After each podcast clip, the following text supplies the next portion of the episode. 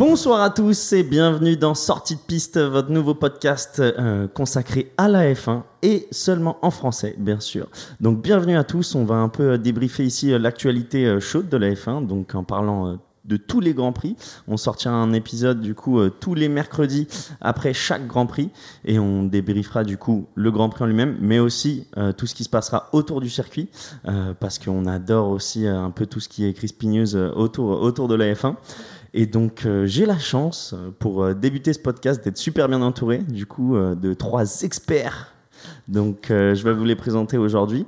Le premier est Marin. Bienvenue, Marin. Salut à tous.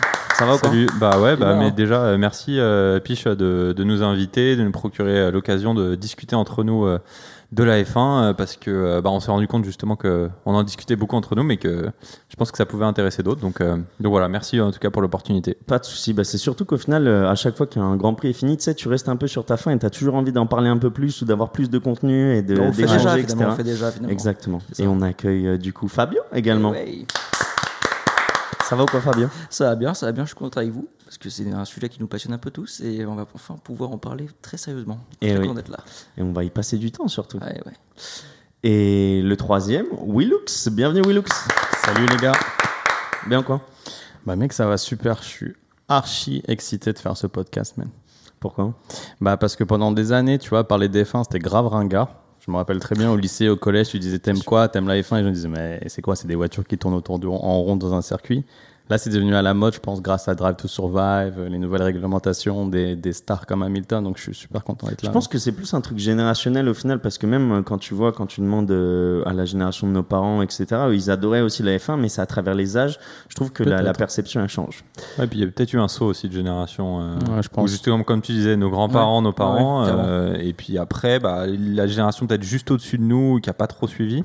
Et puis, tu as aussi un, changement dans la génération qui arrive. Mhm. Euh, la F1, on est tous au courant, c'est pas un sport qui est le plus euh, écologique du monde. Donc, avec tu vois, toutes ces nouvelles euh, pensées un petit peu qui tournent autour aussi, il y a les gens qui, qui, prennent ça en compte. Ouais, c'est possible, possible. Bah, du coup, on va passer aux introductions parce que je trouve que c'est génial. On va demander du coup quel est votre premier rapport avec la F1 et comment, au final, vous êtes devenu fan de F1 et vous faites quelle expertise vous voulez apporter là-dessus. Donc, euh, Marin, tu veux commencer? Bah, vas-y. Euh, alors, moi, ça remonte, euh, c'est un peu particulier. on, parlait de génération, donc ça va être une très belle transition. moi, ça remonte à peu près à une vingtaine d'années, tu vois, début des années 2000, où en fait, il faut savoir, du côté maternel, chez moi, mhm. mon grand-père est fan de F1. C'est-à-dire qu'il regardait tout le temps, tous les week-ends. C'était vraiment, quand on allait à la maison de campagne, notamment en vacances et tout chez eux, c'était t'avais soit le Tour de France, soit la F1, mais il, savait qu'il loupait aucun. Et donc, même, tu vois, si le déjeuner était trop long, il s'en foutait, il sortait de table. Et moi, j'ai ma grand-mère, ma grand-mère l'engueulait et tout. Et donc, euh, et donc, en fait, c'est comme ça que j'ai commencé à regarder. Mhm. Euh, j'ai des oncles aussi. Alors, ma mère, pas forcément, mais du coup, mes oncles, tu vois, qui sont aussi euh, vachement fans de voitures en général et puis de F1. je te prends un exemple, hein, mes petits cousins, eux, ils vont, ils veulent pas aller à Disneyland ou quoi, ils veulent aller au salon de l'auto, tu vois. c'est génial. Mon cousin, il a 10, 10, 15 ans maintenant, il connaît toutes les bagnoles qui sortent, etc. Donc, bon, bref. Donc, en fait, ma, mon, mon kiff vient de là. Mhm. Après, je t'avoue que j'ai eu une petite période où j'ai un petit peu arrêté de regarder. Alors, bah, moi, c'était à l'époque, quand j'ai commencé du coup à regarder, c'était euh, les années Schumacher, etc. Donc, euh, c'était quand même euh, le pic, on va dire, à ce moment-là.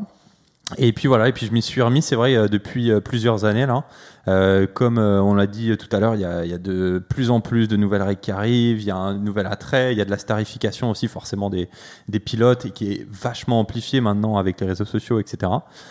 Euh, donc voilà, donc euh, moi ça remonte, euh, ça remonte à ça et c'est quelque chose que j'aime beaucoup regarder. j'aime beaucoup, comme, comme l'a dit William, c'est pas que autour de juste des voitures qui tournent autour. Il y a plein de stratégies quand tu commences à vraiment t'y intéresser. Et c'est ça moi qui me passionne. Personnellement, c'est vraiment ça que j'aime bien et dont on va parler, je pense, tous ensemble. Donc voilà. C'est sûr. Exactement. Euh, Fabien, est-ce eh que ben, tu veux nous dire un peu toi tes, premières accroches avec la F1 et, et de ben, en fait, on va parce que je pense qu'on va pas partir sur le même modèle pour chaque personne ici, j'ai l'impression. Euh, moi, c'est pareil, c'était mon grand-père, mon grand-père qui était euh, mon grand-père donc italien, mon grand-père fan incontesté de la Scuderia Ferrari. Et bien sûr, il m'a passé ça de, de, génération en génération, il est arrivé jusqu'à moi. Et, et du coup, voilà, c'est ça. Et moi, j'ai arrêté un peu la F1 pareil que Marin. J'ai suivi les années 2000. Du coup, toi, tu as pris euh, début 2000 avec euh, Non, même plus. moi, j'ai vraiment un souvenir de, de. Mon grand-père est mort très tôt. J'avais 4 ans quand il est mort. Donc, les souvenirs que j'ai, j'ai très peu de souvenirs avec mon grand-père. J'en ai 3, je pense. Il y en a un, c'est lui et moi regarder la F1. Waouh. Donc, euh, C'est ouf. Donc, Avant truc- 4 ans en plus, Ouais, bah, ça veut dire que clairement, c'est un ça truc qui m'a marqué marqué. de ouf. Ouais, pas beaucoup grave. avant 4 ans en plus. bah, justement, c'est euh, pour ça. Et J'ai ouais. très peu de souvenirs de mon grand-père, tu vois, et ça, c'est vraiment un truc que j'ai. C'est beau. Et, euh, et donc, j'ai un peu regardé d'un œil euh, Schumacher, un peu d'un œil Alonso, pas, tout- pas tous les grands prix, un peu les grands Mhm. prix quand ça passait. Et j'ai complètement arrêté après, euh, après Alonso. Donc, j'ai loupé les premiers titres de Hamilton et de Button Ouais. avec McLaren, tout ça. Vettel? Tu t'es revenu Et avec voilà, Vettel ou t'es revenu avec je, euh, suis revenu, Rosberg? je suis revenu en 2013. Ok. Et c'est en fait c'est c'est marrant parce que du coup je regardais tout à l'heure en 2013 en fait c'est le moment où Canal+ a racheté les droits de la F1. Ouais. Mais je pense que Ouais. ça a Ouais. tout changé. On moi, va en ça. parler de Ah ça parce que même au final, euh, je crois que Canal Plus a été euh, a été euh, élu meilleur broadcaster de la F1 euh, plusieurs Genre, années suite, consécutives avec euh, les différents contenus Ouais, qu'ils ouais. ont fait, même le handboard euh, qu'ils ont lancé. C'était les premiers en ça. final à faire un, un- un vrai euh, un vrai magazine au final euh, avec euh, tous ces Ouais, c'est le contenu en et- fait, c'est ouais, le bien contenu sûr. qu'ils vous en fait, et c'est ça que c'est pour ça que j'ai trouvé ça super intéressant. C'est que à l'époque la F1 j'avais ça d'un œil parce que c'était vraiment en mode euh, bah c'était plus des voitures qui tournent autour d'un circuit, et en fait là tu te rends compte qu'il y a toute une stratégie autour, toute une politique interne, les, les bas-fonds de la Ouais. F1 tout ça, et Ah, ça c'est euh, vraiment Canal, ils ont quand même des journalistes, euh, enfin tu vois, tu as des Julien Frévreau, etc. qui, est- qui enfin on, l'a- on l'a tous vécu l'année dernière quand il a commenté la victoire de Gasly, par exemple, c'est des mecs qui te font vibrer, tu vois. Mhm. Et ils, ils rendent la F1 intéressante, même à des gens qui de base s'y intéressaient pas, tu vois. Donc, euh, Bah après, lui, il a un rôle euh, important aussi parce que quand même le commentateur anglais, il est, enfin, il Bah, est il est iconique, tu vois ouais. ce que Ouais, je veux ouais. dire. Et même toute sa voix, enfin, tu la retrouveras toujours partout Ouais. et elle est, enfin, tu, tu la reconnais directement. Et je pense que pour le public francophone, il essaye d'être aussi cette voix-là. Donc, euh, Et mais il a réussi, je trouve, parce que tu vois, quand tu as rendez-vous au premier virage, c'est un Ouais. truc qui maintenant est dans les mentalités. Mm. Le lights out, away we go, c'est aussi quelque chose qui est dans les mentalités, mais parce que tu regardes les, si tu regardes les grands prix en anglais, tu vois. Donc lui, il a aussi, je pense, en soi, réussi à imprimer sa patte. Et c'est pour ça que maintenant, tu vois, on est tous là en disant, bah oui, Canal, euh, c'est super, Ouais, parce ouais. que Ouais, on aime bien leur façon de couvrir les grands prix, c'est vrai, parce que regarde, si tu regardes la T- euh, quand je regardais sur TF1 dans les années fin 90, début 2000, t'avais qui? T'avais Jacques Lafitte et Jean-Louis Moncey. Je Ah, donner C'était d'iconique 2, c'était tu vois. Denis. Denis Brouillard qui me présentait aussi dans la F1. Un moment c'est avant. Il Colanta. était sur le paddock. Ouais, Ouais, et sur après, il est passé ouais. sur Colanta. Et. Parce que moi, je me rappelle Colanta, je disais, mais c'est Monsieur F1, lui. Ouais, voilà. Ouais, grave. Du coup, euh, Willux, dis-nous, toi, comment t'en es arrivé à la Euh, F1 bah alors, Enfin, euh, Lewis, pardon. C'est vrai que Will, tu ressembles pas mal à, Et à bah, Louis. tu sais quoi, dans le, sur Instagram, on mettra une photo de moi petit quand je faisais du karting. J'ai une photo où je ressemble vraiment comme deux gouttes d'eau à Lewis Hamilton dans ma combinaison. En plus, j'avais une combinaison grise, parce que comme j'étais déjà fan de McLaren, donc quand j'avais demandé ma petite combinaison à mon père à l'époque, j'avais dit, moi j'ai une combinaison grise comme McLaren et tout. Donc pour vous dire que moi j'ai commencé à la F1 fin 90. Euh, le plus loin souvenir que je me rappelle, c'est la saison 98, honnêtement. Parce que quand j'ai commencé la F1, la meilleure équipe, c'était McLaren-Mercedes. C'était les- ce qu'on appelait les flèches d'argent à l'époque, avant d'appeler maintenant Mercedes flèches d'argent. Ouais. Et euh, bah, qui gagnait, c'était Mika Hakkinen. Donc en fait, moi j'ai commencé en regardant, bah, c'était Mika Hakkinen. Voilà. Et c'est resté depuis. Après, ma mère, elle m'engrainait un peu, elle me disait, tu vois, l'autre là, il a l'air méchant, l'allemand et tout. On parlait de Michael Schumacher à l'époque. Il était méchant. Ouais, et moi, petit, j'ai grandi en, en détestant Michael Schumacher, en me disant, mais non, mais ce mec-là, je l'aime pas et tout. Et Même après, quand il a gagné ses premiers, euh, ses premiers euh, Grands Prix? Bah, en fait, il les a- premiers championnats du avant. Exact, il les a gagnés avant sur Benetton. il a ouais. commencé 94-95, C'est ça, tout à fait. Et euh, donc après, non, c'est à partir de 2000 qu'il gagne tout avec Ferrari, entre 2000 et 2006. 5. Ouais. Je dis pas de conneries. 2004, 2004, 2000, 2001, 2003, 2004. Donc il en manque Cinq. un. Et après, t'as Alonso. Ouais, parce qu'il en fait deux avant, fait deux, 4. ouais. Ouais. Alonso, il fait 2005-2006. Ouais. Mhm. 2007, t'as Raikkonen. Et après 2008, Hamilton. Ok.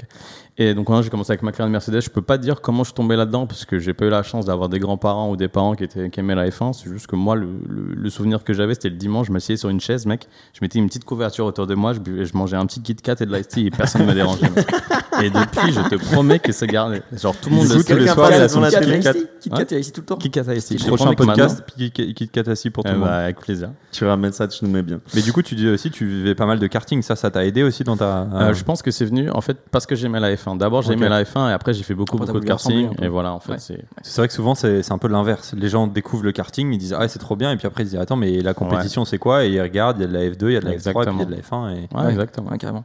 C'est marrant que tu en parles maintenant, justement, parce qu'on parle de la F1 en ce moment-là, Ouais. dans ce podcast, mais il y a aussi beaucoup, beaucoup de sous-catégories qui tournent autour, et F3 dans différents pays, au Japon, en Europe, Ouais.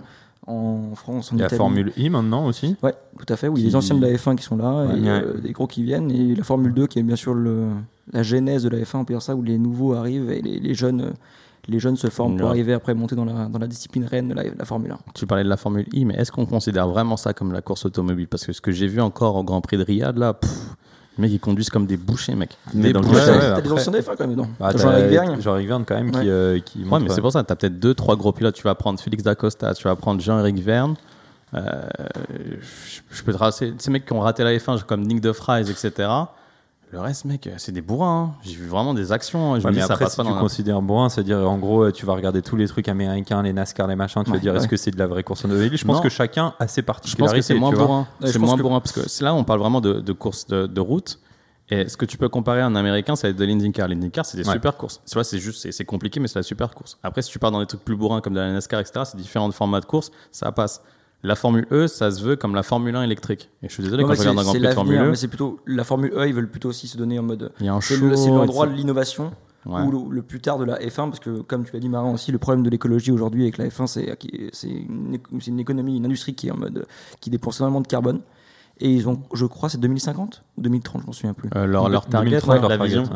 ouais. Ouais, 2030. 2030 zéro neutre carbone donc, Ouais, mais euh, alors après- euh, c'est aussi pour moi l'avenir de l'innovation et la F1 c'est ça c'est l'innovation aussi Je pense qu'il faudra garder ce, ce sujet pour un, pour un podcast dédié, ou en tout cas pour une partie d'un podcast dédié, parce que c'est hyper intéressant. Il y a toute cette vision, justement, on dit ça, Ouais. mais en fait, la F1, qu'est-ce que ça amène derrière? Bah, Toutes les innovations moteurs. Ouais. Et donc là, tous les, avec la nouvelle euh, version hybride de toutes les unités de puissance, ça a amené énormément d'innovations dans les voitures que nous, on conduit tous les Mm. jours. Euh, après, ouais, pour revenir à ça, je pense qu'aujourd'hui, la, la Formule 1, c'est- ça reste un proof of concept. C'est-à-dire que quand tu vois les mecs, alors plus maintenant, mais au début, les gars, ils devaient sauter de Ouais, voiture quand ils faisaient voiture. Et c'est un ouais. public différent aussi Et qui c'est un est, qui est public targeté. Parce que je pense que les States sont aussi targetés alors que Ouais. la Formule 1 n'est pas du tout suivie aux États-Unis. tu Ça vois. commence. euh, Ah, petit Bah, à petit, a- il sait pas que c'est pas suivi, c'est juste qu'en face, t'as t'as des mastodontes. Quand t'as Ouais. du NASCAR ou du IndyCar, c'est compliqué de compétir C'est un avec autre ça. tu vois. format de course. de toute façon c'est la Formule 1 c'est aussi une discipline européenne Ouais, ouais. De base, ouais, bien sûr. Euh, moi, mon premier souvenir de F1, je crois que c'est, c'est, euh, en gros, je suis, enfin, c'est avec mon père aussi, c'est sûr. Moi, c'est mon père, c'est pas mon grand-père, et c'était avec euh, Schumacher. Mais ensuite, c'est pas ce qui m'a marqué le plus, c'est plus ma cousine. Je me souviens, ma cousine, elle avait genre euh, 18 ans et elle suivait euh, genre Alonso euh, pendant sa, sa grande période, tu vois. Et elle sortait de table, pareil, pendant les, les déjeuners de famille, tu vois. Et je trouve que enfin pour une fille à cette époque-là, genre c'est ça qui m'avait marqué, c'est ça qui m'avait fait m'intéresser encore plus. Et euh, le, le dernier souvenir que j'ai avec elle, c'est euh, la lutte entre Massa et euh, Hamilton euh, du coup en, en 2008 euh, pour le 2008, ouais. pour le Du Brésil. premier euh, premier championnat ouais, au Grand Prix du Ouais. Brésil pour son premier championnat du monde. Et euh, c'est un truc ça qui m'a marqué, tu vois. Mais pareil, après j'ai eu une grosse pause et euh, je suis revenu, on va dire, euh, ouais, de, dès que Canal Plus, euh, dès que Canal Plus a Vettel repris, quoi. ouais parce que du coup 2013 ça c'était le dernier titre de Vettel Mais tu sais que Vettel, moi, je l'ai jamais vu Ah. gagner un championnat du monde. C'est- ça fait bizarre aujourd'hui de dire ça dommage. Ouais. que Ouais. Vettel c'est un C'est quadruple vrai, champion du monde hein. Et pourtant, on se rend plus compte. bah non Ouais, même s'il continue quand même de le mettre en avant. Tu vois, là, tu vois dans les vidéos de présentation de Racing Point cette année, c'est euh, ouais, on a chez nous euh, le vétéran du paddock, etc. Donc euh, je pense qu'ils qu'il le aussi se pense servir. vraiment en plus. hein. Bah, c'est ouais, vrai. pour moi c'est vrai hein, Ah bah, eux et lui-même, ouais, bien sûr. Pour moi aussi, c'est vrai, tu vois. il est quadruple champion du monde. il y avait il est Senna qui est quadruple champion du monde du monde Prost Triple, triple, c'est Prost, ouais. Est 4 en tout cas je sais pas Senna je suis pas Ah, sûr attends, j'ai un doute, putain. Moi, c'est son, ses comportements sur les deux dernières années qui m'a rendu un peu euh, amer. Ouais. Bah, on pourra y revenir, mais c'est vrai qu'il vraiment. y a aussi le traitement de Ferrari qui a, qui a été euh, pas top aussi. Ouais, et lui, il il l'aura mal rendu. Et je pense que c'est les deux ont une, une Bah, responsabilité c'est dans non tu cette dis deux relation. ans en quoi. fait tu dis deux ans mais deux ans c'est quoi? Qui est arrivé chez Ferrari euh, ces deux dernières années? Voilà Ouais, mais bien sûr, Ouais. c'est, c'est le changement de stratégie, Ouais. changement de vision et pas mal de Leclerc choses. est celui qui a eu le plus gros contrat chez Ferrari depuis le début de Ferrari quand même. hein. Cinq Donc, ans. ouais. On va en parler du coup parce que aujourd'hui on va parler un peu de toutes les écuries du coup et donner nos, nos pronostics euh, sur euh, cette année, comment ça va se passer autant chez les constructeurs que chez les euh, drivers. Euh, on parlera aussi euh, des, des, essais de pré-saison euh, qui ont lieu à Bahreïn du coup euh, cette semaine, enfin la Mhm. semaine dernière, le week-end dernier. Et euh, on parlera un peu aussi euh, des pronostics pour la grille 2022 parce qu'il y a beaucoup de contrats qui arrivent euh, à terme. On sait qu'il y a pas mal de nouvelles réglementations qui rentrent en, en, en Application. en application, merci, euh, l'année prochaine. Et je trouve ça intéressant au final de comparer notre point de vue à l'heure actuelle et de ce qui va vraiment se passer dans un an. Et euh, puis on, on terminera un peu sur des, des pronostics pour le Grand Prix de Bahreïn, ça vous va? Ah très bien ouais. Super, Super. super programme. Alors commençons avec les écuries. Par quelle écurie voulez-vous commencer? Et ben je propose qu'on prenne le classement constructeur de l'année dernière Et qu'on commence ouais, par les derniers? Ouais. Allez, donc on commence par Williams. Ouais. Euh, donc euh, Williams avec euh, George Russell et euh, Nicolas Latifi, euh, les deux mêmes euh, coureurs que l'année dernière. C'est ça. Donc euh, avec une liverie euh, très différente au final. hein. C'est une des rares écuries qui a vraiment changé de liverie, euh, enfin de- du tout au tout, on va dire, qui a même rajouté un peu de orange et qui a rajouté des bleus clairs, etc. Euh, donc qu'est-ce que vous pensez aussi bien euh, des drivers que de la nouvelle voiture?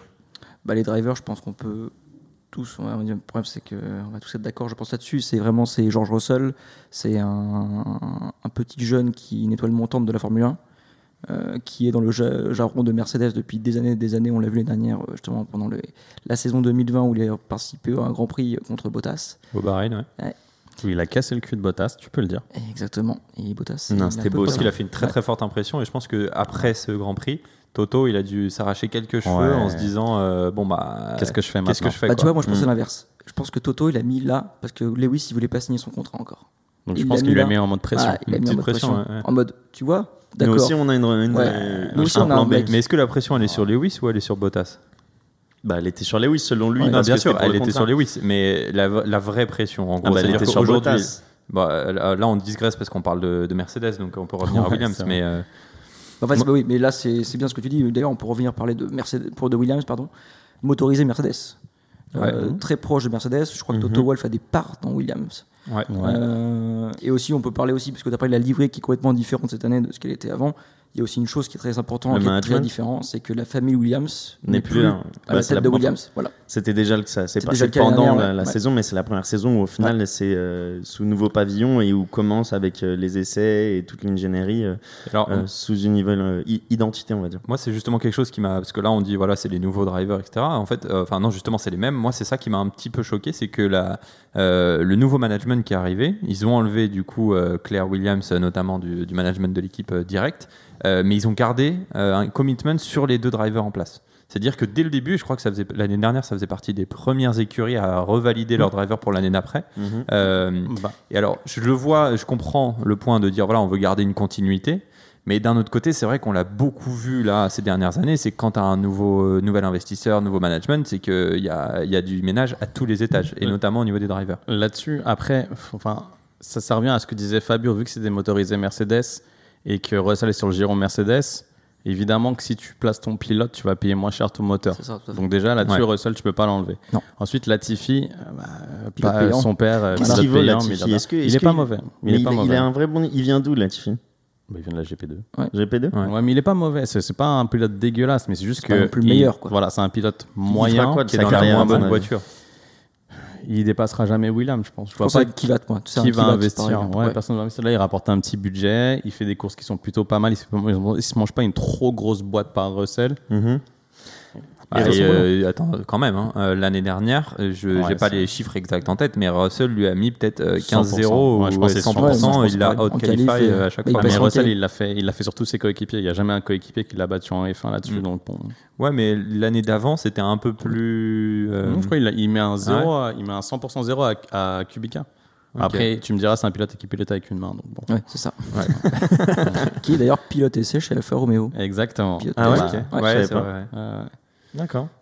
Je pense que Euh, c'est parfait. Passons à As, si vous voulez bien, euh, Oh. qui est une équipe où euh, c'est totalement différent parce qu'il commence avec deux nouveaux drivers, Ouais. donc qui sont Mike Schumacher et Nikita Mazepin, Et une nouvelle livrée.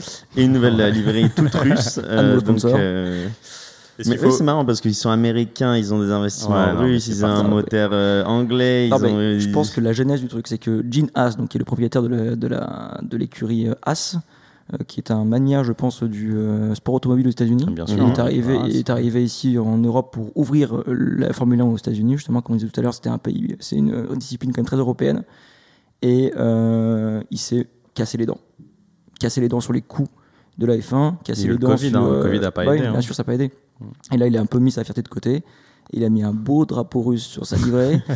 Euh, Je prends C'est la voiture, c'est la voiture guerre froide, tu vois. C'est vraiment genre un mix entre les deux. Non, Après, souvenez-vous, l'année dernière, en plus. l'année dernière, ils ont eu des problèmes de sponsors aussi. Ouais. C'était Rich Energy qui les a lâchés au milieu de la, la saison. vous pouvez pas payer, moi je dis. Euh, donc euh, c'est ça aussi qui est compliqué, je pense, pour eux. Et malheureusement, bah, ils sont euh, relégués en fin de, en fin de tableau parce qu'ils ont une voiture qui est pas forcément euh, Mais il la performante. développe pas en fait. Ils Non, savaient pas comment, ouais. ils savaient pas comment faire la voiture. Et je pense que cette année, ça va être encore pire parce qu'ils ont clairement dit sur le papier Mm. qu'ils avaient mis 100% des ressources pour 2022. Ouais. Donc euh, là, c'est-à-dire qu'on est prêt. euh, les quelques équipes qui ont amélioré un peu leur voiture comparé à l'année dernière, euh, ils vont en fait remettre deux secondes de plus à As. euh, Est-ce que, du coup, vous voyez As terminer derrière Williams cette année? Ouais. Ouais. Ouais, ouais, dernier, mon dernier. Ah ouais.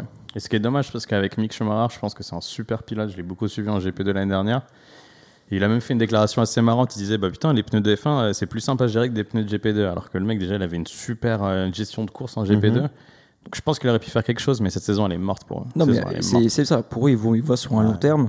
Ils voient sur 2022. Et euh, le but, c'est aussi bien d'avoir deux rookies. Bon, voilà. C'est un peu Bah, pour cette national, saison-là, avec je pense deux rookies. c'est ça, c'est pour t'as une année une pour te année former, quoi. T'as une année pour te former. t'as surtout- T'as pas pas Mazepin euh, qui va racheter l'écurie sûrement d'ici la fin de l'année. donc, Ça, c'est sûr.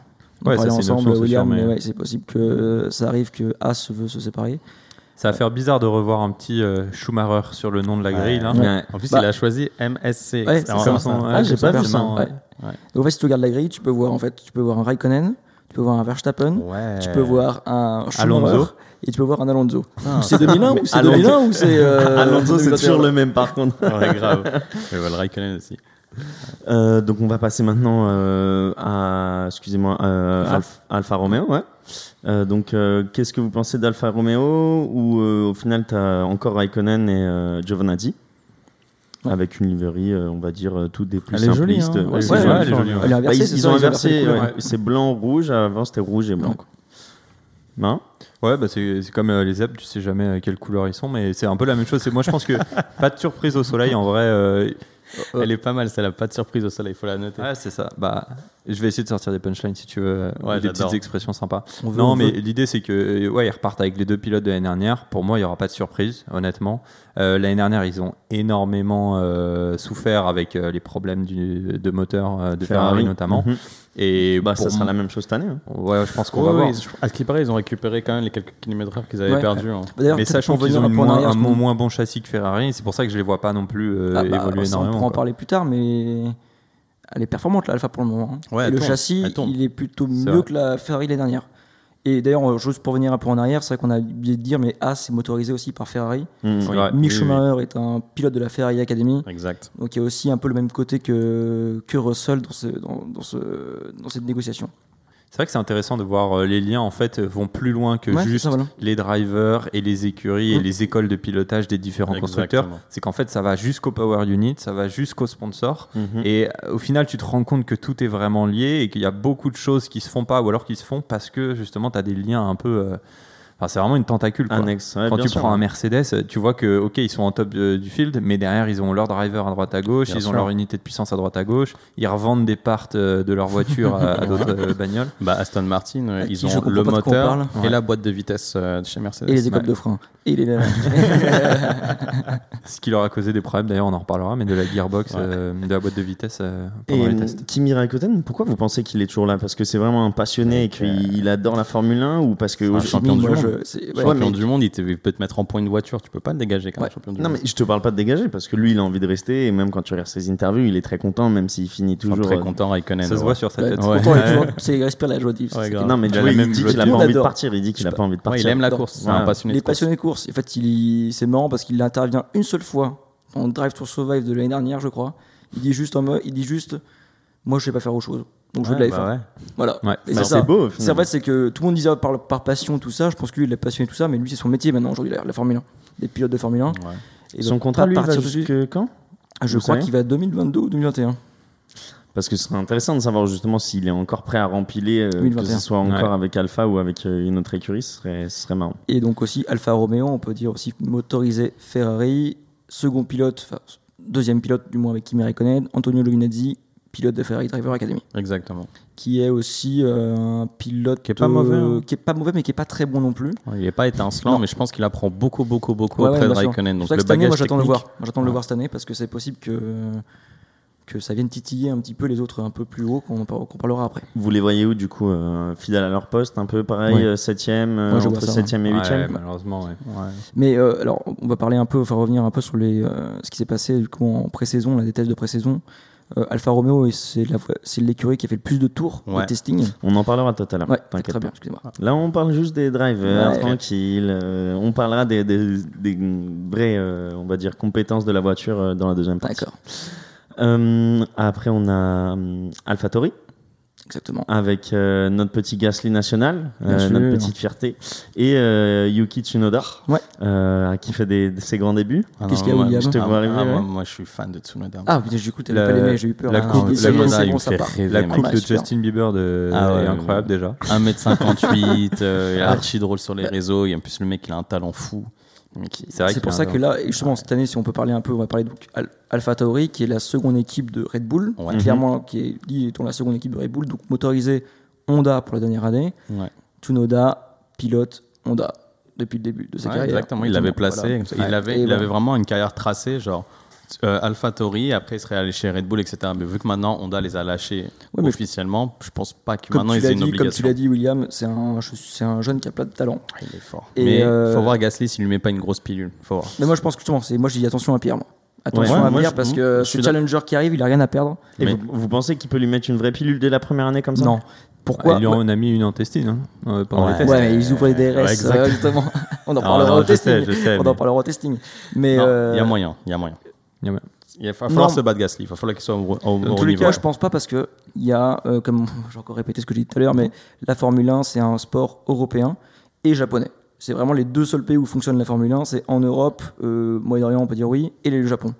Et on avait, euh, je ne sais plus le nom de l'ancien pilote japonais qui était en F1. On avait un. Takuma Sato. Et, euh, Yuichi et dans les Ide. 2013. Je sais plus. Mais Et bref, tu- voilà. Et ce que je voulais dire, c'est qu'en fait, c'est que euh, c'est une discipline européenne, donc les, étrangers, notamment les Japonais, Asiatiques, quand ils viennent euh, en F1, ils ont toujours un temps d'adaptation. Et notamment, ce qui s'est passé euh, l'année dernière, il était en, en GP2, il a réussi à faire des bonnes choses, mais au début, il était très, très difficile de se mettre dedans. Donc je pense que la F1, là, il y aura un temps d'adaptation au début, Mhm. où euh, il va être derrière Pierre tout le temps, mais à un moment, il va venir challenger Pierre et lui prendre des, des Après, points. Est-ce que dans, dans l'écurie, c'est clair qu'il y a un numéro 1, un numéro 2 ou euh, ça a été dit? Pas sûr, je sais pas ça. Il je est crois que les écuries, elles aiment pas avoir, elles aiment plus en gros avoir cette euh, distinction. Parce que là, bah, ceux qui verront Drive to Survive cette, cette, euh, cette année euh, verront que quand on demande ça à Toto, euh, il répond, la réponse elle est assez claire, hein, il dit fuck you. Donc en fait, c'est, je pense qu'ils c'est parce que du coup, il s'est, vautré déjà avant quand il avait dit Wingsman, etc. Ouais, bah bien sûr, mais parce qu'ils savent, ils savent qu'en fait ça met euh, déjà ça met le, ça met pas la confiance dans le, le pilote qui est identifié comme le pilote numéro 2 Mhm. Euh, être vu comme l'outsider, au final, parfois c'est bien, parfois c'est pas du tout bien. Ça te met une pression supplémentaire que celle déjà de faire partie des 20 meilleurs du monde. Mais tu vois, chez, chez Red Bull, par exemple, c'est, enfin, tu, tu le vois clair. que c'est, voilà, enfin, il y a clair. des équipes comme ça où t'en parles même pas, quoi. C'est clair, mais ça changera peut-être cette année. Oh, oh là là là là là. Bah, parce que avoir un numéro attendez, 1, on va peut-être y aller. euh, Ouais, mais avoir un numéro 1 et un numéro dans une écurie, déjà, ça donne une direction sur la voiture. Tous les pilotes n'ont Ouais. pas leur même style de pilotage. Même s'ils te le diront pas que Max est numéro... Enfin, ils le disent déjà, que Max Ouais, est numéro 1, la voiture, elle est faite pour Max. Même Perez, il a, pris la voiture en test, il a dit Ah putain, elle, est, elle est pas sympa à conduire, tu vois. Gasly, Albon.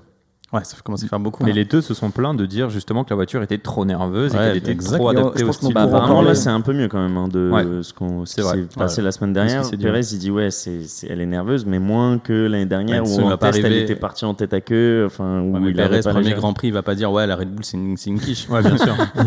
Et le Non, Mercedes, mais- il va le couper non, la mais tête. En tout cas, pour, ouais, pour finir sur AlphaTauri, je pense que étincelant l'année dernière, enfin belle surprise l'année dernière, notamment avec euh, la victoire de Gasly, etc. Donc euh, je pense que cette année, ils ont un coup à jouer, Ouais. Euh, vraiment dans la bataille du, la battle du midfield.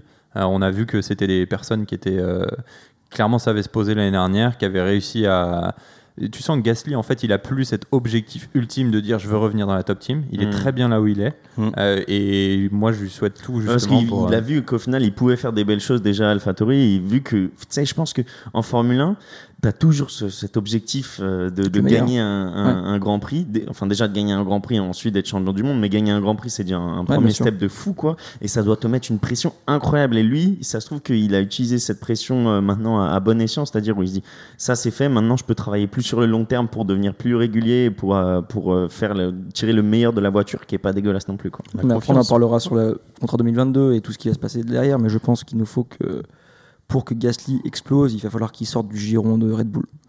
Parce que, comme Ricardo a pu le faire, comme euh, Vettel a pu le faire, euh, il est sorti après. Donc finalement, c'est ça aussi le problème avec Red Bull, c'est qu'ils ont beaucoup de jeunes talents. Ouais, c'est des énormément. broyeurs, c'est des broyeurs de pilotes. C'est ça. Et Vettel, il a implosé, il a pas explosé une fois qu'il est sorti de Red Bull. hein. Oui, mais bien sûr, ouais. Mais je veux dire, c'est qu'il faut un moment aussi passer, je pense, à l'après Red Bull, Ouais. que d'espérer toujours être en. Tu le vois chez euh, qui, toi, du coup? Bah, je sais pas, justement. Ah, Il n'y a pas de poste. Bah, il y a pas de Ouais, y a poste. pas- mais Si, justement, là, on verra, il y a pas mal de postes, finalement. On en Sur reparle tout à l'heure ouais, Ok, ça marche. Euh, du coup, Renault, Alpine? Alpine Parce F1. que, ouais, Ah, déjà Renault livré. qui, qui devient Alpine cette année pour la, pour euh, la première année, du coup. À la livrée déjà euh, pour moi magnifique. Ouais. Ouais. En rouge. Alors je suis chauvin déjà, donc euh, c'est sûr. On va Non, attention, c'est l'Union Jack. Il y a l'Union Jack. et l'autre Oui, français. Oh, non. ouais. Ouais, mais pas à nous, pas nous. c'est là où ils sont intelligents. C'est là où ils sont intelligents. Ils se sont dit voilà, on met bleu en rouge, on sait que c'est la couleur des deux drapeaux, donc euh, au moins comme ça ils représentent le fait que leur euh, leur team vient quand même de, de Silverstone. hein. Mais euh, non, je pense qu'il y a un gros coup à jouer aussi pareil cette année. Ils ont vraiment gagné en confiance depuis leur revenu euh, en F1 euh, il y a 4 ans. Euh, et je pense que tout ce qu'ils ont mis en place depuis 4 ans va vraiment, euh, enfin, commencer déjà l'année dernière à porter ses fruits. Euh, enfin, en fin de saison, on l'a vu. Euh, je pense d'ailleurs c'est aussi pour ça que tu vois que c'est peut-être dommage et qu'ils ont peut-être cette frustration que Ricardo soit parti trop tôt parce qu'il a pas euh, il est pas allé jusqu'au bout justement Il du n'a pas potentiel. poussé la voiture au, au maximum. Ouais. Moi, j'aurais adoré voir euh, Alonso avec Ricardo chez Alpine. Tu vois, ça aurait été trop beau, je trouve. Ah, ça aurait été deux coques. C'est vrai que ça aurait été- été deux ouais. coques dans le même. Ça aurait été compliqué aussi. hein. Ah, ça aurait été compliqué, mais ça aurait été, ça aurait été trop bien. Alors, moi, tu je vois, suis sur le pour la voiture et pour Renault, Ouais. ça aurait été incroyable. Je suis pas forcément d'accord avec vous, moi. T'aimes Al- pas la livrée? Si, si, la livrée est très belle. Bien sûr. Fais gaffe à ce que tu dis. Double rouge, comment tu veux pas aimer? Mais euh, ce que je veux dire, c'est que Alpine, je les sens pas très bien cette année. Ouais, elles ont pas l'air ouf en test. Elle a l'air très neutre, la voiture. Il n'y a pas grande force a priori. Elle a, l'air neutre. Et puis euh, moi, je le vois aussi au niveau management. Donc pour ceux qui suivent euh, un peu la F1 et qui Mm. connaissent, donc il y avait Cyril Abitboul qui était le team principal, le CEO de Renault F1, Mhm. qui dirigeait tout. Et aujourd'hui, ils ont tout remis en management. Ils ont amené quelqu'un, je oublie toujours son nom, un Italien qui, est, qui vient de GP, euh, De de moto, MotoGP, Ouais. qui vient de MotoGP et qui du coup va apprendre cette année, pendant cette année de, de 2021, comment on gère une équipe de Formule 1 parce que c'est complètement différent. Et donc je les vois plutôt en mode euh, cette année on se teste pour être prêt pour 2022. Alors il faut juste une précision, c'est que effectivement le Cyril, il était jugé aussi, je pense, euh, par donc Luca De Meo qui est le boss de Renault. Il Ouais. était jugé un peu trop proche de l'ancien boss de Renault qu'on connaît tous, qui est Carlos Ghosn. Et donc en fait, quand souvent quand tu as un nouveau management qui arrive, bah tu, tu fais un petit peu un coup de balai. Donc ça, je pense que c'est le premier truc. Ce qu'il faut savoir aussi, c'est que cette année, ils ont euh, séparé les deux rôles Ouais, entre le directeur de l'équipe et le directeur Exactement, sportif. Ouais, ouais. Donc ça, je pense qu'aussi ça va être intéressant de voir comment ils vont pouvoir travailler ensemble les deux. Bah, c'est qu'il y en a un qui est vraiment en charge du développement de la voiture et l'autre qui sera La en course, charge quoi. de la course La et course des opérations. de la piste. Le prénom que tu cherchais, c'était Davide Brivio. Ah, très bien. voilà. Voilà. Euh, Après, il faut parler des pilotes. Parce que Alonso, Ah, Fernando. j'ai très très Nando. peur pour Ocon. J'ai l'impression qu'il va se faire détruire. Pour moi, Ocon, Dans quel cette sens, dans quel sens? parce que Alonso, c'est c'est un broyeur. Je disais que Red Bull, c'était un broyeur de pilotes. Alonso, c'est un broyeur de coéquipiers. Il va tourner toute l'équipe autour de lui. C'est ce qu'il fait toujours au bout d'un moment. Si ça tourne pas comme il veut que ça tourne, ça va, ça va être la guerre dans l'équipe. Il peut créer, même s'il fait des grandes déclarations du style Je me suis calmé, je suis devenu mature, etc. Alonso, c'est un mal alpha. C'est double champion du monde. Il n'arrive pas à Alpine euh, pour être tout gentil tout temps. Tu vois, il arrive, il a un objectif en tête, il a 2-3 ans pour gagner le titre, après il s'en va. Tu Mais penses vraiment que son revient- objectif, c'est de gagner le titre? Non. Bien sûr. Pas cette année, mais il a 2-3 ans. Il vient pas en F1 pour le fun. Il a 2-3 ans pour gagner le titre. Là, il y a une nouvelle réglementation cette année. Il a pris un an d'avance sur la nouvelle réglementation. Un an, il s'adapte. Il n'y a pas de pression cette année. L'année prochaine, il faut que Renault gagne. Si l'année prochaine, Renault gagne pas, ça va être le feu euh, à Enstone. hein. Et puis surtout ça, c'est qu'il revient dans l'équipe qui l'a fait gagner. Donc Ouais. euh, là, ça va être intéressant de voir comment, à quel point il s'est rapidement réadapté. Il n'a pas couru quoi depuis un, deux ans? Deux ans. Ouais. Donc tu vois, en, en deux ans, pas faire de fin, quand même, c'est quand même une beaucoup. éternité. C'est beaucoup. Euh, faut réhabituer euh, au-delà de l'aspect physique, faut réhabituer ton cou, etc. Il y a quand même, tu vois, tous les automatismes à réapprendre, même s'ils disparaissent réflexes. pas. Les réflexes en fait. Ouais, Ouais. Après, il a beaucoup roulé quand même. Il est passé dans pas mal de catégories à gauche, à droite. Je suis pas inquiet là-dessus. Je suis vraiment inquiet que si la Renault, elle est pas... enfin, excusez-moi, si l'Alpine n'est pas au niveau, l'ambiance dans l'équipe, va être tendue. Bah, toi, Toi, en tant que Will, fan de Ferrari, Toi, euh, Will, tu peux, tu passes, tu penses un peu à, bah, je à peux la en parler McLaren. moi en tant que McLaren Ouais, quand avec sûr. le GP de Engine. Toi, je peux parler avec Ferrari les dernières années quand n'arrivait plus à gagner. Au bout d'un moment, pourquoi il est parti de Renault? Parce qu'à un moment, il savait que ça allait pas forcément gagner. McLaren, en 2007, le- la guerre qu'il nous fait avec Hamilton, mais, euh, c'est pas un temps dans Alonso. Même s'il dit qu'il est mature à 41 ans, quelque chose comme ça cette année, mais gros, Ocon, il va se faire défoncer. comment tu peux, comment tu peux avoir la condition physique encore à 41 ans pour monter dans une F1 J'arrive pas à comprendre ça. Demande à Kimi. Ouais, mais c'est, tu vois, Ouais. moi, moi c'est des trucs que j'arrive pas à comprendre, mec. Genre, je me dis, mais enfin, déjà, ça demande athlètes, tellement d'efforts. Ouais, mais à 41 ans, tu Wow. connais beaucoup de compétitions de haut niveau où t'as des mecs à 41 ans Non, qui bah sont non. encore sur le ring. Ah, mais Ouais. Je pense que les mecs, c'est en fait, c'est que ça te broie ta vie aussi, la F1, à mon avis. Tu ne penses qu'à ça, tu vois que ça, t'as que, t'avais un but. Tu Ouais. vis F1 Ouais, ouais, tu tous les jours. ouais. Ouais, bah, Nico Rosberg, c'était l'exemple parfait. Ouais. Le titre qu'il prend à Hamilton, il prend sa retraite direct derrière, il fait c'est trop. Oui, bien sûr. Mais lui, il est trop drôle, je trouve. Il a Rosberg. vraiment fait un drop de mic. Ouais, mais grave. Il a vraiment dit en gros, c'était toute ma vie là, il m'a gâché ma vie, maintenant laissez-moi tranquille. Il a Non, dit on- mentalement, c'était trop dur. Il a quitté sa meuf, etc. Il était au fond du trou, il a tout donné et à la fin, Bah, il était Bottas, c'est un peu la même chose. hein, non, je mais Bottas, que- pas. Parce que je pense que dit Will, là, c'est que Nico Rosberg, il, il a tout donné. Il a tout donné. Il- genre, il a, pendant un an, il s'est dit j'ai pas de vie. Ouais, j'ai pas dit. Il a perdu, genre, il prend une pole à Hamilton avec quelques centièmes, c'est parce qu'il a perdu 3 kilos euh, Ouais, de sur la jambe droite, un truc comme ça. Genre, c'est clairement, c'est le mec avait pas de vie pendant un an et il s'est dit je n'arriverai pas à battre Lewis. Ouais, c'est pas possible. C'est Et clairement même ça. là, ça a été juste. Il l'a battu juste. Ouais. Euh, euh, passons euh, du coup à une nouvelle écurie. On va passer. Et juste à... après, excuse-moi, euh, puis je mets si on peut revenir sur Alpine, euh, Esteban Ocon, pilote Mercedes. Il l'était. Il est toujours dans Il le est toujours. Toto Wolff alors, manager. euh, alors ouais, il est plus haut identifié comme, mais par contre, c'est toujours son manager. Ah, ok. effectivement. Ok, ok. Ok. Donc Toto est toujours le manager de Esteban? Ouais, Ouais, Toto, Comment euh, comment c'est faisable La je F1, savais ça pas. lui appartient, la F1. Euh, Toto, c'est le nouveau Bernie. Ouais, gros, Ouais, il est c'est- parti. non, mais c'est incroyable. Il est incroyable. Euh, du coup, on passe à Aston Martin? Ah bah Toto, justement. Toto qui a des parts dans Aston Martin. Ouais, grave. Aston Martin, du coup, la nouvelle écurie, enfin nouvelle écurie, nouveau rebranding, euh, j'allais dire de Force India, Ouais, de ça. Racing Point. Euh, donc Force India qui est devenu Racing Point, qui devient maintenant euh, Aston Martin, Cognizant? Cognizant? C'est. Martin Racing. C'est Ouais. c'est quoi, c'est quoi le, ce- sais cette boîte qui font quoi? On ne sait pas, on va regarder. Euh, donc euh, du coup avec euh, Vettel qui vient intégrer l'équipe et euh, qui sera accompagné du coup de, du fils euh, Du de. Lawrence Stroll, euh, Lance Stroll. Et, euh, et du coup on a une voiture qui ressemble euh, très clairement à une, à une Mercedes de, de loin et même de près maintenant vu que les couleurs sont limite. euh, Ça nous surprit. Ça nous surprit. Je ne crois pas. non non non mais les couleurs ils auraient pu faire un truc différent. Ah, moi, mais elle est quand que même belle. J'aime beaucoup ce vert. C'est Ah, le le vert il est beau. Il est pas mal. Les combinaisons je les aime pas par contre. Non, avec le petit truc, euh, ils ont mis le petit truc euh, rose de Ah, ouais, ici, j'ai- là. j'ai- j'ai Ouais, pas fait T'as pas vu attention. C'est le même vert avec du rose sur les épaulettes. Bah, même sur la livrée, il y a une bande de rose aussi euh, au Bah, niveau de la, la moitié Ah, de mais la elle a voiture. l'air plus rouge en vrai Ah, quand me tu la vois cette rouler. bande. Ouais, elle me choque pas. Après, l'écurie en tant que telle, bah, on peut pas parler des essais encore, mais elle a- cette année, la voiture, elle a pas l'air d'être. euh, ils ont l'air d'avoir les mêmes problèmes que Mercedes, en fait. Ils ont eu des problèmes de fiabilité tout l'hiver. euh, Ouais, tout à fait. Ouais, ils ont eu des problèmes, c'est quoi C'est Gearbox Ouais, Ils c'est ont eu ça, des problèmes eux, ils la- électriques après Ils ont la même gearbox que Mercedes, donc tout ce que Mercedes a eu, bah, ils l'ont eu. Sauf Après, qu'ils n'ont pas les ingénieurs pour. euh, bah ouais, va Pour- développer ouais, la voiture c'est au bout ça. de l'année. Après, en tant, que- si on va rester sur l'écurie en tant que tel, moi Vettel, euh, enfin, je- c'est un pilote que j'ai énormément de respect avec. Pour lui, quatre fois champion du monde, euh, il s'est pas, pas- c'est pas du jour au lendemain qu'il a arrêté de conduire une voiture. Et Stroll, moi, je vais, je vais pas commenter Stroll. Moi, je trouve que Stroll, tu vois, il y a beaucoup de gens qui disent justement, euh, à il est là, fils hein. à papa, etc. Mais en fait, même si ton père, il a énormément, énormément Ouais, ouais. d'argent, lui, pour le coup, il a énormément de mérite. C'est-à-dire que demain, tu le mets dans une bonne voiture, regardez ce qu'il a fait l'année dernière, il arrivé à choper des pôles, il arrivé à se battre pour les podiums. C'est Euh, pas tous les fils à papa qui font ça. Donc je comprends qu'il a cette image euh, et que peut-être que oui, il y a eu beaucoup de chance du fait qu'il est dans cette écurie aujourd'hui euh, grâce à ça. Mais par contre, il délivre. Euh, après, Ce qui me gêne, c'est l'attitude de Stroll. En fait, qui délivre, ou qui en fait, qui délivre entre guillemets, parce que Perez lui a mis une grosse rouste quand même. Ouais. Mais il délivre un minimum, je comprends. Par rapport à l'image de fils à papa, il n'est pas dégueulasse. Ce serait faux de dire que c'est un pilote mauvais. C'est juste qu'il a une attitude très je m'en foutiste. T'as l'impression qu'il ne comprend pas la chance qu'il a d'être en F1. Et moi, en tant que passionné, c'est ça qui me gêne. En fait. Bien sûr. Quand je le vois, je me dis, mais gros, tu conduis une F1. Mais ouais, il y a Mais que c'est 20 un- personnes au monde. Quoi. C'est. Ah, parce que mais- son père lui a toujours dit qu'il est cons- qu'on- Voilà. Et donc peut-être conduire une à la F1 fin- dans- après on n'est pas dans les secrets. Peut-être que c'est une image qu'ils donnent dans les médias comme un Kimi Raikkonen ou quoi que ce soit. Donc je vais pas juger l'homme sans le connaître.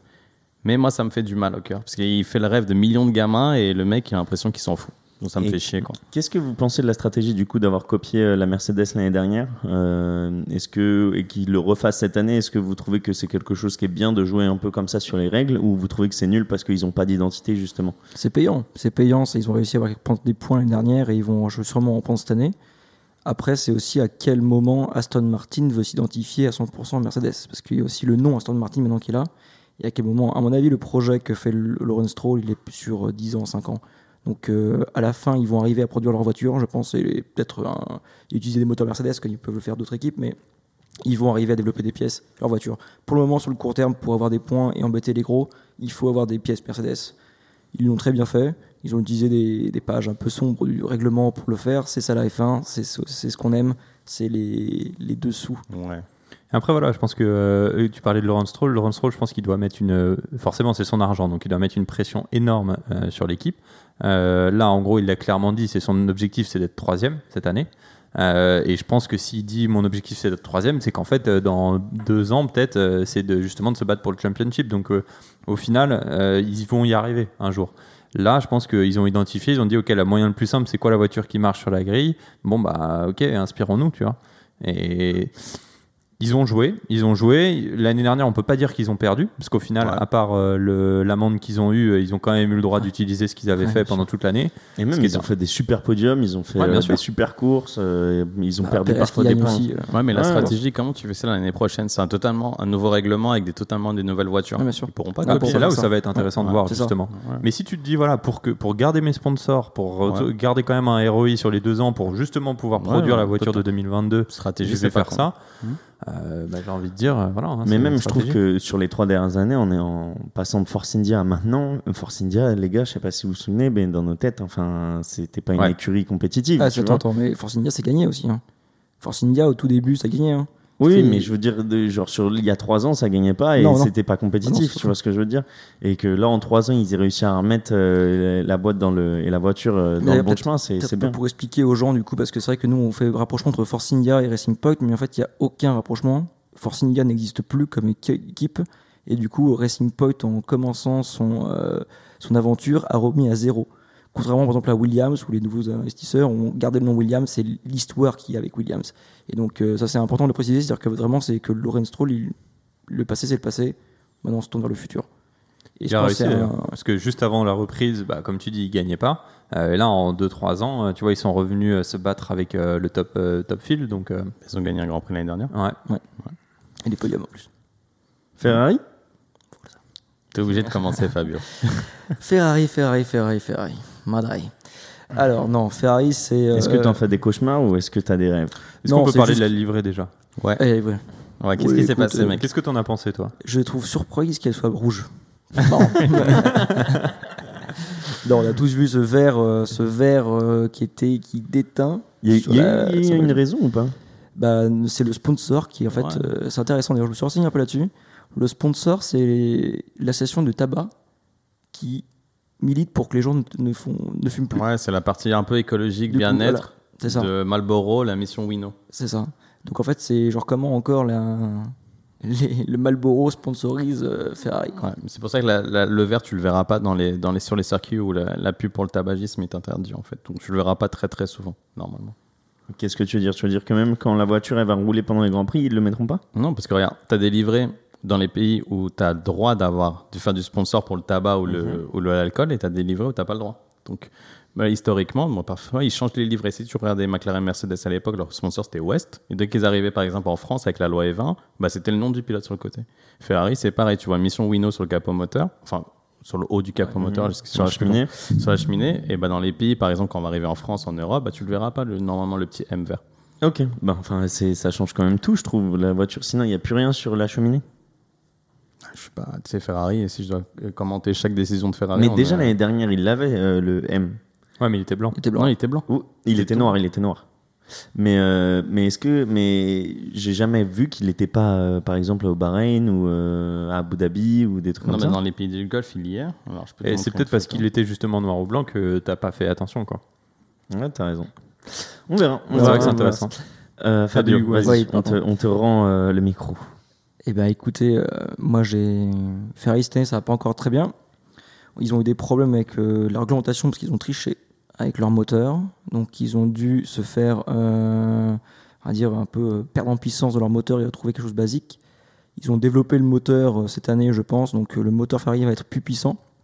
Mais le problème de Ferrari, c'est pas seulement le moteur. La voiture a un châssis aussi qui était très mal fait. Et cette année, avec le gel des châssis, bah, du coup, on reste sur la même et euh, elle souvire, elle survire beaucoup, donc c'est-à-dire que dans les virages, elle perd un peu de- d'adhérence, soit devant, soit derrière, et elle est très difficile à conduire. C'est pour ça que des pilotes comme Charles Leclerc peuvent arriver à le conduire parce que c'est des gens qui ont du génie. Carlos Sainz à voir, je pense que c'est quelqu'un qui travaille beaucoup, donc je pense qu'il peut essayer aussi de l'avoir. Mais euh, Ferrari va, euh, va pas retrouver sa splendeur à battre Mercedes à tous les grands prix euh, cette année. Tu les vois terminer où? Pour, pour... Sois honnête avec toi-même, est-ce que tu les vois sur le podium ou pas non, cette non, année? pas du tout. Pas du tout. Est-ce que tu les vois dans la première partie de tableau Ouais, je les vois quatrième quand même. Tu les vois quatrième Ouais, je les vois quatrième. Comme l'année dernière Ouais. Non, il est sixième l'année dernière. Ouais, sixième. T'es optimiste. Hein Quatrième. En fait, c'est, je pense juste en mode de, en régularité. Régularité des pilotes. Je pense que Carlos Sainz, il, va lui, il va lui falloir un peu de temps pour s'habituer. Il ramène Mais, les points. ouais, ils Sainz. vont ramener des points. En fait, Charles, il va Mais faire. Il va ramener des L'équipe, points. l'équipe, je l'aime bien, tu vois. Elle est pas complémentaire, mais c'est des mecs qui sont ambitieux les deux, tu vois. Et je pense que ça peut que les, les, enfin, les Est-ce que ça va porter pas vers le haut. clasher justement? Je pense pas en vrai. Ben là, je pense que tout- clairement, il y a un numéro 1 et un numéro 2. C'est l'historique. Historiquement, Ferrari, ils ont toujours eu un Toujours. 1 et un 2. hein. Sauf avec Vettel. et- Si, bah, si Vettel, normalement, c'était le numéro 1. Ouais, et, après, Charles, c'est c'était le ça qui a créé encore Ouais. plus de problèmes. C'est ça. Ouais, Ils ont toujours eu un 1 et un Mais 2. ouais. Mais je pense que ça peut être perturbé ce classement, non? Pense pas que c'est ça le niveau de Leclerc, Moi, je- sincèrement. Et puis moi, je les vois pas quatrième. Après, c'est mon avis personnel. Ouais, Je vous les en pensez quoi, vous d'ailleurs ouais. Ouais, tu les vois où, toi Bah, moi, en fait, justement, je pense que, honnêtement, même s'ils ont récupéré de la puissance moteur, ils n'arriveront pas à ce qu'ils avaient il y a deux ans où là, ils pouvaient vraiment euh, se battre avec euh, Mercedes. On sait que Ferrari, ils ont toujours été mauvais, justement, dans les virages. Euh, leur euh, point fort, ça a toujours été euh, les lignes droites. Donc, euh, c'est super pour des circuits type Monza ou autre. Là, je sais pas si vous avez vu, ils ont sorti le nouveau circuit de Jeddah qui va être un des plus, si ce n'est le plus euh, rapide. euh, Ouais, On en parlera, mais c'est n'importe quoi. Ouais, C'est genre n'importe quoi. 27 C'est un Bakou, euh, virages. Ouais, voilà, c'est 27 virages, 257 km/h de moyenne. ouais, Enfin, c'est de la c'est folie. en- entre des murs, mais ça, c'est sûr, c'est crash. Ça, Ouais. c'est crash. Et bon, peut-être qu'ils ont sorti ça pour le, pour le, le spectacle, mais anyway. Et euh, donc, je pense que, ouais, on, on l'a toujours su. Après, voilà, moi, je, je suis très excité par ce nouveau line-up. Charles Leclerc, je suis très grand fan. J'adore euh, ce pilote, euh, ce qu'il amène au sport, même la façon dont il est. Et puis, comme on l'a dit tout à l'heure, il a un contrat sur 5 ans. Donc, lui, il voit vraiment, ça, il voit vraiment euh, une vision au long terme avec l'équipe. Après, voilà, cette année, euh, comme tu l'as dit, euh, gel du châssis, euh, je les vois vraiment pas euh, se battre pour le haut du midfield. Mais je les vois plutôt justement là où ils étaient l'année dernière, peut-être 5, 6, mais Ouais, moi pas pareil, plus. Quoi. je les vois Ok, ouais. sixième encore. Mais t'imagines dans la tête comment ça doit être dur pour un Leclerc, genre t'as as signé En fait, chez Ferrari pour devenir champion du monde et là tu te tapes deux ans de parle quand même de- merde. C'est Ferrari, c'est quand même Michael Schumacher. C'est quand Enzo Ferrari disait demander à un enfant de me dessiner une voiture, il va- une voiture de course, elle dessiner rouge. Et C'est ça, c'est clairement c'est la l'équipe qui ramène le plus de fans dans le monde entier et de ferveur, comme tu peux le voir, comme aucune autre équipe n'a de ferveur de fans en fait. Et euh, imaginez que tous ces fans là sont déçus, mais ce que met Ferrari, c'est c'est toujours été un peu à part. C'est toutes les équipes aujourd'hui, à part euh, AlphaTauri d'ailleurs, ont euh, des euh, des des, pardon, des, des, des centres de fabrication euh, en Angleterre, Mhm. sauf euh, donc Ferrari et AlphaTauri. Euh, donc euh, peut-être euh, peut-être aussi Alfa Romeo, regardez si c'est pas en Suisse. Mais, euh, mais voilà, donc c'est aussi ça qui montre aussi dans une mentalité. On reste dans une mentalité Europe du Sud, un peu, un peu, on laisse aller les choses, plutôt tranquille, moins cadré. Si tu regardes un peu dans les paddocks, les gens de Ferrari ils sont toujours à côté, on va faire un autre truc, on va fumer une cigarette, tranquillement, voilà, c'est bon. Ils sont pas non plus à Mercedes à être en, À en rang de guerre, ouais, ça, voilà Ouais. en rang de guerre comme ça. Donc c'est aussi un peu ça Ferrari. Et c'est aussi ce qui fait le charme de ça. Mais c'est qu'en ce moment, bah, ça marche pas, ce genre de, ce genre de stratégie. Donc je pense qu'il va falloir aussi un peu se remettre en ordre de marche, trouver le bon moment pour y aller. Après, tu vois, tu parles des, des fans. Pour moi, c'est une institution. Justement, tu parles des fans. C'est c'est hyper dommage que. euh, Enfin, moi, je suis le premier déçu, justement, que Ferrari ne performe pas. Parce Mm. que, pareil, je pense que je suis d'accord avec toi, c'est l'image de la F1. Donc, euh, voilà, là-dessus, c'est un peu dommage. Ouais, qu'ils ne soient pas au moins sur le, sur le podium. Quoi. Ouais. Euh, passons du coup à McLaren. Bah, Ah. Pour rebondir à ce que vous disiez, genre vous êtes- c'est dommage de ne pas avoir Ferrari en haut de l'affiche. Bon, moi, en tant que supporter de McLaren, ça me dérange pas. hein. Historiquement, euh, pff, ah, Ferrari, ça me S'il y a une place à prendre sur le podium, Ah le mec ça il y me va. fait ni chaud ni froid. Donc Mais- vas-y, dis-nous Willux, qu'est-ce que tu Euh, penses de, de ta petite McLaren avec euh, Landon Norris et Daniel Ricciardo Donc là, je vais, les- je vais les poser sur la table. Je vais les poser sur la table. Il va y avoir un pronostic Attention. dur. Cette année, on gagne un Grand Prix. Ça va, ça va, Ah bah, ça va, tu les as vraiment posés, du coup. Ah ouais. non, cette année, cette année, cette année, on gagne un Grand Prix. Moi, je pense pas que c'est poser ses couilles de dire ça. Je pense Non. que c'est faisable. hein. Moi, je suis d'accord avec toi. Moi, c'est- moi, je les vois, oui. On a- oui. Moi, je les vois aussi gagner des grands prix. Donc, gagner un Grand Prix, ça veut dire quand même battre Red Bull et Mercedes à la régulière.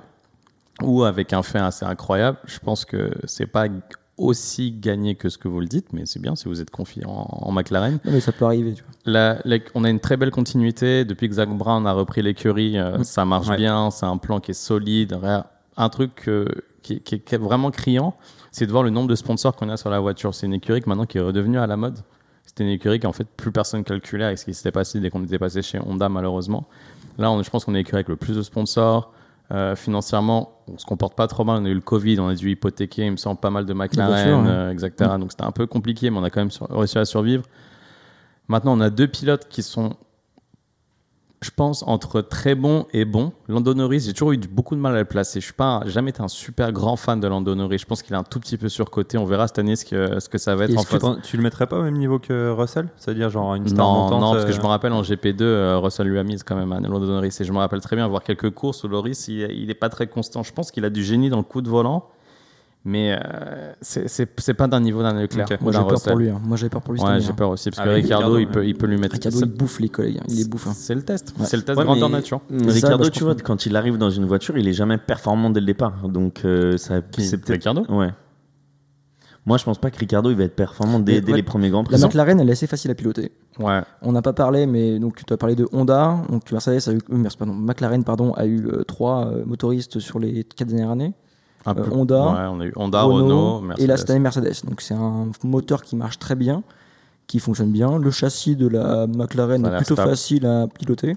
Donc euh, moi je les vois, euh, Daniel Ricciardo prendre facilement en main la, la chose Ouais. et euh, pouvoir attaquer rapidement le, le haut tableau. Ricardo, il lui faut un truc, c'est des super freins. Tu lui donnes des bons freins, il comprend les freins d'une voiture, en gros, il, il va voler le mec. Et là, vous avez des bons freins ou pas? Il a dit, il a déclaré en essai qu'il avait encore un peu de mal à s'habituer à la voiture. Il lui faudrait quand même 2-3 grands prix pour s'habituer, pour tirer le plein potentiel de la voiture. Donc il a pas dit qu'elle était dégueulasse. Elle a l'air de bien tourner.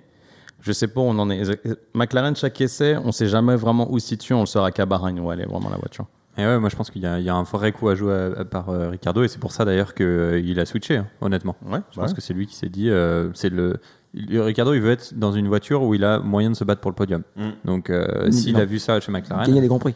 ouais, gagner dire des que Moi, je prix, pense qu'il va gagner cette année, Il a- hein, Ricardo. a- moi, il je a- le vois gagner Il en a gagné des grands prix. Il sait ce que c'est. Il en a gagné plusieurs avec Red Bull même. Mm. Il a envie de les gagner encore. Red Bull Red Bull. Qui veut commencer sur Red Bull?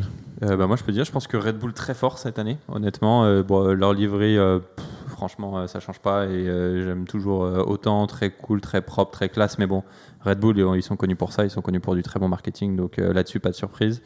Euh, Line-up très intéressant cette année avec euh, un nouveau Ouais. venu aux côtés de Verstappen. Est-ce que ça va être le coéquipier qui va réussir à remettre euh, le- l'écurie au même niveau Enfin, à mettre les deux, é- les deux pilotes de l'écurie au même niveau?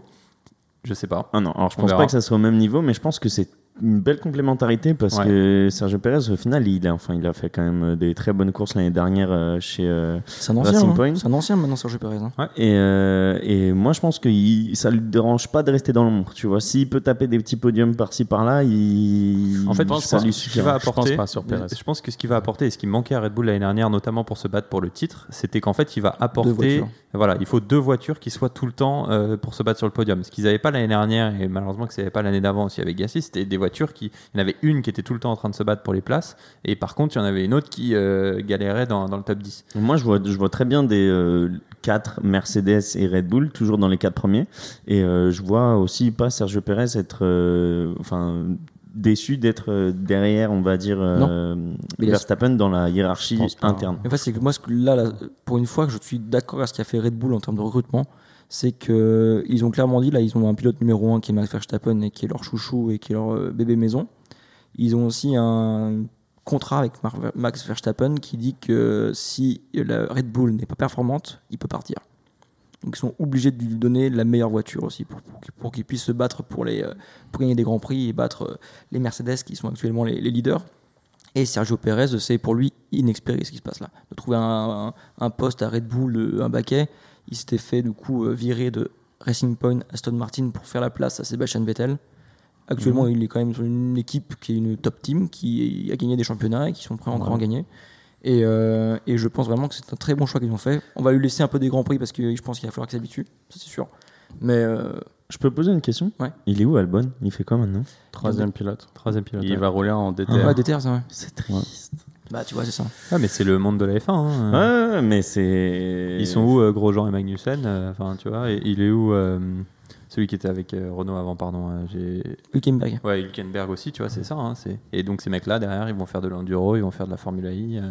Ouais, mais enfin, Hülkenberg, tu vois, il a pas l'âge de Albon. Albon, c'est quand même Ouais. son futur, quoi. Paul Hülkenberg, il a roulé l'année dernière aussi. hein. Il était pilote Ouais, remplaçant ouais. pour tout ce qui Et était il a marqué des points, il a Ah marqué des points. plutôt. Il, a- il avait pas genre plus de points que Grosjean à la fin. Ouais, plus de qu'il y a un points truc que comme ça. Euh, Mercedes Ah ouais, à ce point-là. Ah bah juste. euh, ouais, qu'est-ce que tu veux dire? On peut pas parler des essais encore, mais ouais, qu'est-ce que tu veux dire sur l'écurie? L'écurie, euh, c'est la même, elle tourne, euh, c'est les favoris. hein. septuple champion Bah, du monde euh, qui est Septuple champion du monde. Qui est Gros- égal de Michael Grosse Schumacher. pression, ou en tout cas, a- gros objectif cette année pour, euh, pour Hamilton, hein, Il y a quoi en, en record à faire tomber? Est-ce qu'il y, en a autant que l'année dernière ou est-ce que Bah là, pour moi, il y a un seul record, c'est que là, il a a 100 égalé. Grand Prix? Là, il a égalé pour l'instant Michael Schumacher en termes de Grand Prix de. euh, pas en, pas en termes Grand de- Prix, il l'a dépassé. Grand Prix, Il est c'est- il dépassé est à 92 en termes de déjà. championnat. Mhm. Et là, maintenant, il faut qu'il marque l'histoire. Bah, moi, je dis s'il fait 100 déjà cette année, c'est un truc de ouf. Ouais. Parce que ça sera quoi? Ce sera 100 Grands du Prix coup, Il gagnés, lui faut tu veux 8, ouais, ouais. Il Attends, faut il va y 8 arriver. Grands Prix encore 7 Grands Prix? Parce qu'il il va y arriver, parce que l'année dernière, il a battu, il à 91 Grand Prix. Ouais, il- bah, il il, faut, il, là, il est à euh, 92 maintenant. Ouais, voilà. Euh, donc, qu'est-ce qu'il. Ouais, 7 Grands Prix, 8 Grands Prix, ouais, je pense que mi- Il mi-saison, d'y il peut le faire. hein. Ou même. C'est pas euh, garanti, mais il y a moyen, quoi, Et sûr. du coup, après, c'est 8. Ouais. C'est qui est le, le, le- Là, le il seul et l'unique. Tout au haut de la discipline. Putain, Après, il peut partir. Il euh, travaille, il peut faire beaucoup de comme travail. il peut faire une Rosenberg, il peut partir, mic drop, et puis voilà. Oh, voilà, ouais. C'est peut-être d'ailleurs Honnêtement, c'est ce qu'il faut faire pour moi. Là, on devait parler Ouais. justement un peu des contrats, et il a signé un contrat que pour un an. Donc, euh, je pense que ça peut être ça aussi. On n'est pas à l'abri que Hamilton, euh, si jamais il atteint cet objectif-là, à la fin, ils disent bon bah c'est bon quoi. J'ai Toi, fait... tu fais quoi en vrai? T'as- T'as t'as tout cassé dans le sport? Je continue Faut, à faut casser. partir comme. Est-ce que tu pars Toi, à tu ton continues prime pense Je que- continue à casser, mec. Ah, Tu Ah, pars moi, à je ton pars. prime Moi, je pars. Moi, je Surtout pars. parce qu'en fait, il y a ouais. tellement de choses l'année prochaine. ou- Enfin, il y a tellement de choses qui changent. Mais c'est aussi qu'il a, il a plein de choses qui l'intéressent à côté, Lewis, en fait. Ouais. Il s'est Ouais. mis dans plein de trucs et il est, il est vachement là-dedans. Et euh, dans tout la ce qui est, musique du maintenant, coup, est euh, ouais, ça, il enregistre et tout. Il, a, il a fait pas mal de prod là, j'ai vu euh, sur, euh, Et sur d'ailleurs, il est bloqué. Alors, lui, je pense pas, mais tu as d'autres euh, pilotes qui sont justement bloqués dans leur activité extra, euh, extra F1 euh, par leur, euh, Leurs par leur, euh, employeur, Ouais. On a parlé de Leclerc là, qui voulait lancer une ligne de vêtements. Bah, il peut pas parce que Puma, Ferrari. qui est responsable de Ferrari, euh, enfin qui est sponsor de Ferrari, ils lui ont dit bah non, c'est mort. Donc, euh, Alors que Lewis, il fait des collabs avec. euh, Alfiguer, et ça, voilà. ouais, Police, plein quoi. Enfin, c'est pour en citer que deux, hein, mais il, Ouais, fait, il fait quand même pas mal de choses à On côté. a parlé du, du, du champion, Lewis. Mais il y a un deuxième pilote aussi, Ah bon Qui Ah bon Ah bon, il y a un deuxième Non. Je connais pas. tout seul. hein. Ouais, Notre ami Valtteri. Ah, il va faire deux grands prix en début de saison. On va dire, oh, c'est bon, il est revenu. C'est le Valtteri c'est Bottas, son c'est année, son Mais année. comme, d'hab, hein, Ah il Ah gagne toujours au début de l'année. Il va lâcher des faux culs euh, par-ci par-là et après, on n'en parle plus. Mais c'est ouf parce que tu sais, il a l'air euh, vraiment calme, etc. Mais dès qu'il gagne ou dès qu'il y a un truc qui va pas, euh, tu le vois, genre il, il peut péter une durée très Ouais, C'est très hein. finlandais, je pense, dans l'approche des médias, de pas trop trop montrer, sauf que parfois lui il vrille. Mais sauf que Ouais, ça c'est marche normal. Mais en même temps, tu te mets dans, tu te mets dans sa tête. Ouais, le mec, c'est ça dur. fait, euh, ça fait 4 saisons euh, qui, euh, qui subit ça. Euh, forcément, tu vrilles à un moment. Après, Après, t- il tu, quoi tu peux pas te plaindre non plus parce que tu gagnes des grands prix. Ouais. Tu finis deuxième du championnat du monde Ouais, tous les ans. sont pas l'objectif. Voilà, C'est pas l'objectif d'être en F1, mec. Oui, non, mais premier, le but, c'est pas de gagner. mais je euh, suis d'accord. c'est Meilleure voiture du circuit. Mais gros, quand tu arrives en même temps qu'une star de quelqu'un qui va changer le sport comme la- le fait Mais- Lewis Hamilton, et bah même dans ta tête, même si c'est pas ça ton ambition, bah tu dois être, enfin savoir que tu es le deuxième quand même. Ça réfléchit pas comme ça. Non, mais je sais que ça réfléchit pas Les comme mecs- ça. Mais j'espère que dans 20 ans, quand euh, il, en parlera à plus. ses enfants. Personne se rappellera de Bottas dans 20 ans. Ouais, c'est sûr. lui, ça lui fait archi mal. Oui, mais lui pour sa vie. Mais lui, sa vie, il se dira bah, j'ai été la, la salope d'Hamilton pendant 4 ans. C'est terrible. Ouais, c'est horrible. J'avais la voiture pour être champion du monde. J'ai pas. Tout le monde le compare à Rosberg. Rosberg, il l'a fait, lui. Lui, il a pas dit, il trop, il a, il a, il a tout laissé de côté. Bottas, il est pas prêt de tout laisser de Il est côté. pas prêt. Il Ouais. mais c'est pour Il ça a sa après femme, aussi, il fait du vélo, euh, il est content. Ouais. Il coupe des arbres. Non, non, mais c'est sûr, c'est la que- première, c'est la première image de, de Drive to Survive. C'est vrai Ouais, lui qui coupe des arbres. Et lui tout nu dans un sauna avec son manager. Ouais, c'est aussi. ça.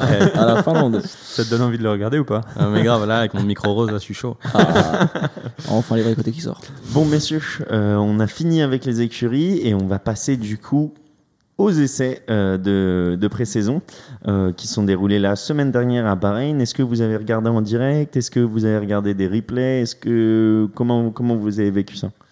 Bah, moi, dès que j'ai pu, je regardais en direct. J'ai eu la chance. J'avais un bon stream et tout, c'était cool parce que F1 TV Pro ne marche pas dans le Middle East. Donc, euh, je passe un appel à la F1 s'ils nous écoutent. Mettez F1 TV Pro dans le Middle East, s'il vous plaît. Je suis prêt à payer, je suis chaud. Et, Pour euh, tout le monde, il veut ah, payer. pour tout le monde, là, je suis chaud. là. Je, je donne des abonnements à tout le monde. pareil pour Canal d'ailleurs. hein. Moi, je suis obligé de mettre un VPN pour être en France pour suivre, alors que j'ai l'abonnement Canal, tu vois. Ouais, c'est euh, Pareil, on est pareil. hein. Mais Les gars, mettez-nous bien. Et non, les essais, c'était- c'est quand même pas mal. C'était intéressant. C'est la première fois qu'on le faisait à Bahreïn. C'est à cause du Covid, etc. D'habitude, c'est à Barcelone. Euh, C'était intéressant à en tirer. Je pense qu'après, euh, Fabio et Marin commenteront, mais il n'y a pas, il y a pas grand, grand chose à en tirer, malheureusement, parce que tu sais que Red Bull est fort. Mercedes, tu sais pas vraiment où ils en sont. Tu sais qu'ils ont eu pas mal de petits soucis. L'arrière a l'air assez instable. Euh, que ce soit McLaren, Aston Martin, Alpine, ils ont l'air assez serrés. AlphaTauri a fait un tour assez incroyable, mais comme, euh, comme on le disait un peu plus tôt, Ouais. le DRS à 100 mètres de la ligne. Enfin bon, on va peut-être, euh, va pas. Ouais, et puis euh, rien dans, c'était à la fin de la session, Voilà. rien dans le moteur. Exactement. Donc il n'y a pas grand, grand, grand chose à en tirer. Juste que Red Bull a l'air très, très, très fort. Et que Mercedes, c'est la première fois qu'ils se fait, ils font des bêtises quoi. Ouais. En fait, c'est la première fois que, je veux dire, c'est que ils découvraient la voiture en arrivant à Bahreïn. Ils n'avaient jamais roulé avant. Tout le monde a. tous Ils les n'ont même pas fait de, Des de- vidéos. Ouais, c'est ça. En fait, c'est ouais. que toutes les écuries ont filmé la- leur voiture sur un circuit. Ils ont eu le droit de faire, je crois, 100 tours ou 100 km/h, je sais plus, 100 km, je sais plus. Je sais plus. ouais. Mais ils avaient le droit de tourner et d'essayer de la voiture. Euh, le Mercedes ne l'a pas fait. Tsunoda Donc, on a euh, beaucoup voilà. profité d'ailleurs de Tsunoda de ça. Il a beaucoup relais, que ce soit à Imola où il était un peu à gauche à droite. C'est pour ça qu'il arrivait assez préparé aux essais. hein. Mais c'est ça, en fait, c'est que tout le monde avait vu la voiture comment elle roulait avant un peu et faire un peu les, les premiers réglages.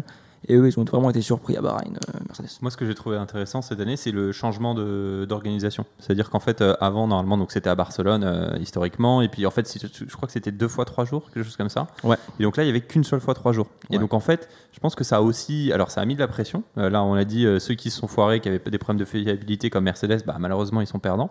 Mais par contre, ça a mis plus de, de pression, on va dire, sur les équipes pour bien faire. Et ceux qui ont réussi à avoir une voiture fiable, on, on regarde, euh, je crois que c'est euh, euh, c'est Raikkonen qui a fait le plus de. Il a fait trois grands prix en une journée le samedi. la ouais. journée, c'était incroyable. Ah, donc ça, c'est incroyable. 196 tours, quelque chose comme Il est ça. resté combien de temps dans la voiture? 7 heures, un truc dans le genre? Il a fait À 196. la c'est- fin, c'est il a dû perdre c'est euh, nimp, 10 c'est kilos, le mec. C'est pour ça que je te dis comment il arrive à le faire à son âge? Même moi, à mon âge, j'arriverais pas à le faire, je pense. Tu vois. La vodka, mec. Non, mais en termes de justement en termes de données, le nombre de données Ouais. que ces mecs doivent récupérer sur des essais comme ça est juste phénoménal. Ouais. Et tu gagnes beaucoup plus en faisant euh, 100 tours en une journée qu'en faisant euh, 100, 100 heures dans le simulateur. Et, pourquoi, pourquoi Mercedes a pas fait plus de tours en fait? J'ai pas compris.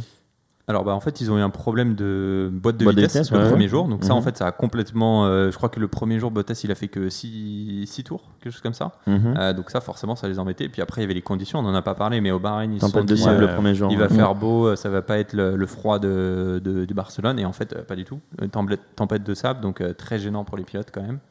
Et pour les voitures aussi. Ouais. Après voilà, moi je me fais, fais toujours très attention à ce que dit Mercedes parce que tous les ans Mercedes c'est oh on a des problèmes de moteur, on a des problèmes, la voiture avance pas. Mais là, elle n'a pas tourné. La voiture. Ouais, c'est ça. Et Ouais. On a vu Hamilton deux fois à la faute. Ouais, chose que normalement il fait pas souvent. Et à la faute, encore une faute un peu en ligne droite ou un peu devant, on peut dire c'est comme ça. Ouais. Une faute en sortie de virage où il accélère sur un vibreur, il, se. il Et à côté, fire. à côté, Red Bull qui a l'habitude de faire des fautes euh, sur les, les pré-saisons, où là ils en ont pas fait pour, pour une Zéro problème. Bon, après, si on peut faire une stat, je crois que sur les dix dernières années, euh, Mercedes a gagné deux fois, le, deux fois les pré-saisons.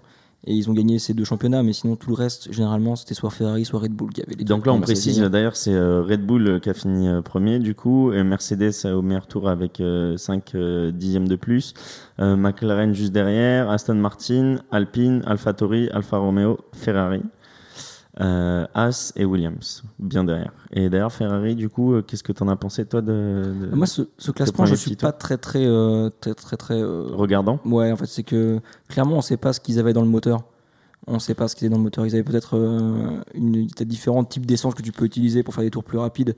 Ils avaient peut-être utilisé un autre essence. L'aérodynamisme était peut-être beaucoup moins plaqué au sol pour avoir plus de vitesse. Donc, on sait vraiment pas justement ce que, ce que, ce que ça veut donner, quoi.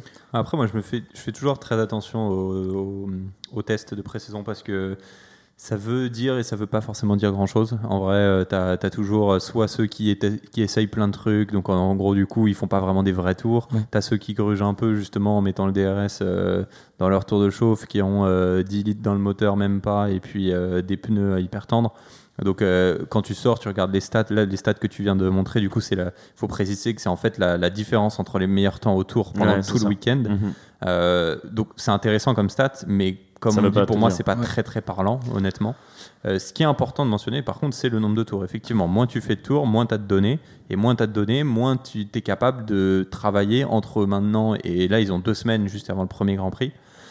Donc je pense que ce qui va être vraiment vraiment parlant, ça va être les premiers Grands Prix, ça va être les premières qualifs, où là, on, on sera capable de vraiment donner le, euh, notre état d'esprit et surtout qu'est-ce que va être la saison? On aura une petite euh, overview un petit peu de ce qui va se passer. Quoi. Donc vous voyez qui euh, gagner Bahreïn et euh, enfin sortir, on va dire déjà euh, son épingle du jeu et arriver à, à décrocher un podium, on va dire? Verstappen, la victoire. Je- Tu- je tu le vois, ça? Ouais, sûr. Sûr. Je le vois Ah ouais, gros comme une maison. Est-ce que, tu paries? Est-ce que tu mets des sous sur BetClick et tu mets la victoire? Alors on ne peut pas jouer et si on joue, il faut le jouer avec modération.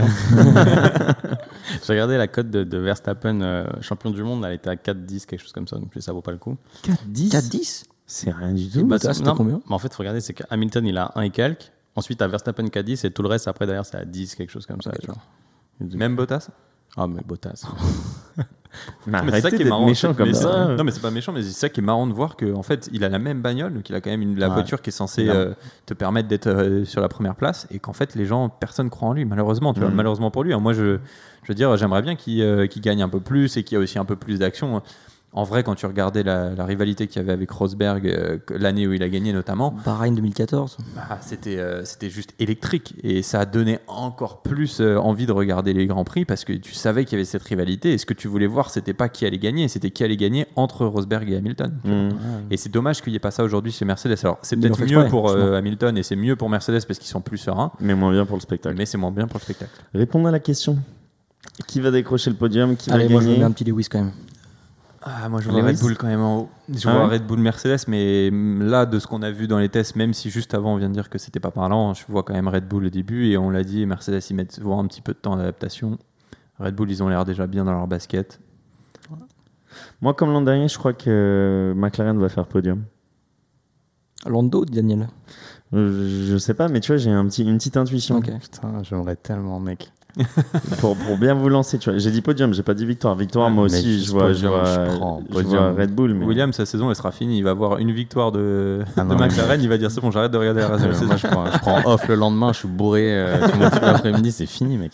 Ça, Il y avait euh, sur une échelle, il y avait la Coupe du Monde en 2018 pour la France, et puis au-dessus, Ah il y aura un podium de. Ah non, moi, c'est il au-dessus y aura la victoire de Si McLaren. demain tu me demandes le choix entre une Champions League pour le PSG ou une victoire de McLaren, je prends la victoire de McLaren 200%. Mais non. Je, mais Une sans victoire, négo- quoi, une victoire de Grand Prix? Une victoire de Grand Prix, mais sans Mais négociation. c'est une non. seule victoire. Même pas Une un seule seul victoire. Ah, De toute façon, là, Ah avec ouais. le Bayern, ça va clairement pas être la Champions League pour Paris. Donc, euh, Mais tu te rends compte, j'attends une victoire depuis 2009, je pense. 2008, le titre d'Hamilton, et 2009, je crois qu'Hamilton ou Button doit faire au moins une victoire, quelque chose dans la saison, je me rappelle plus.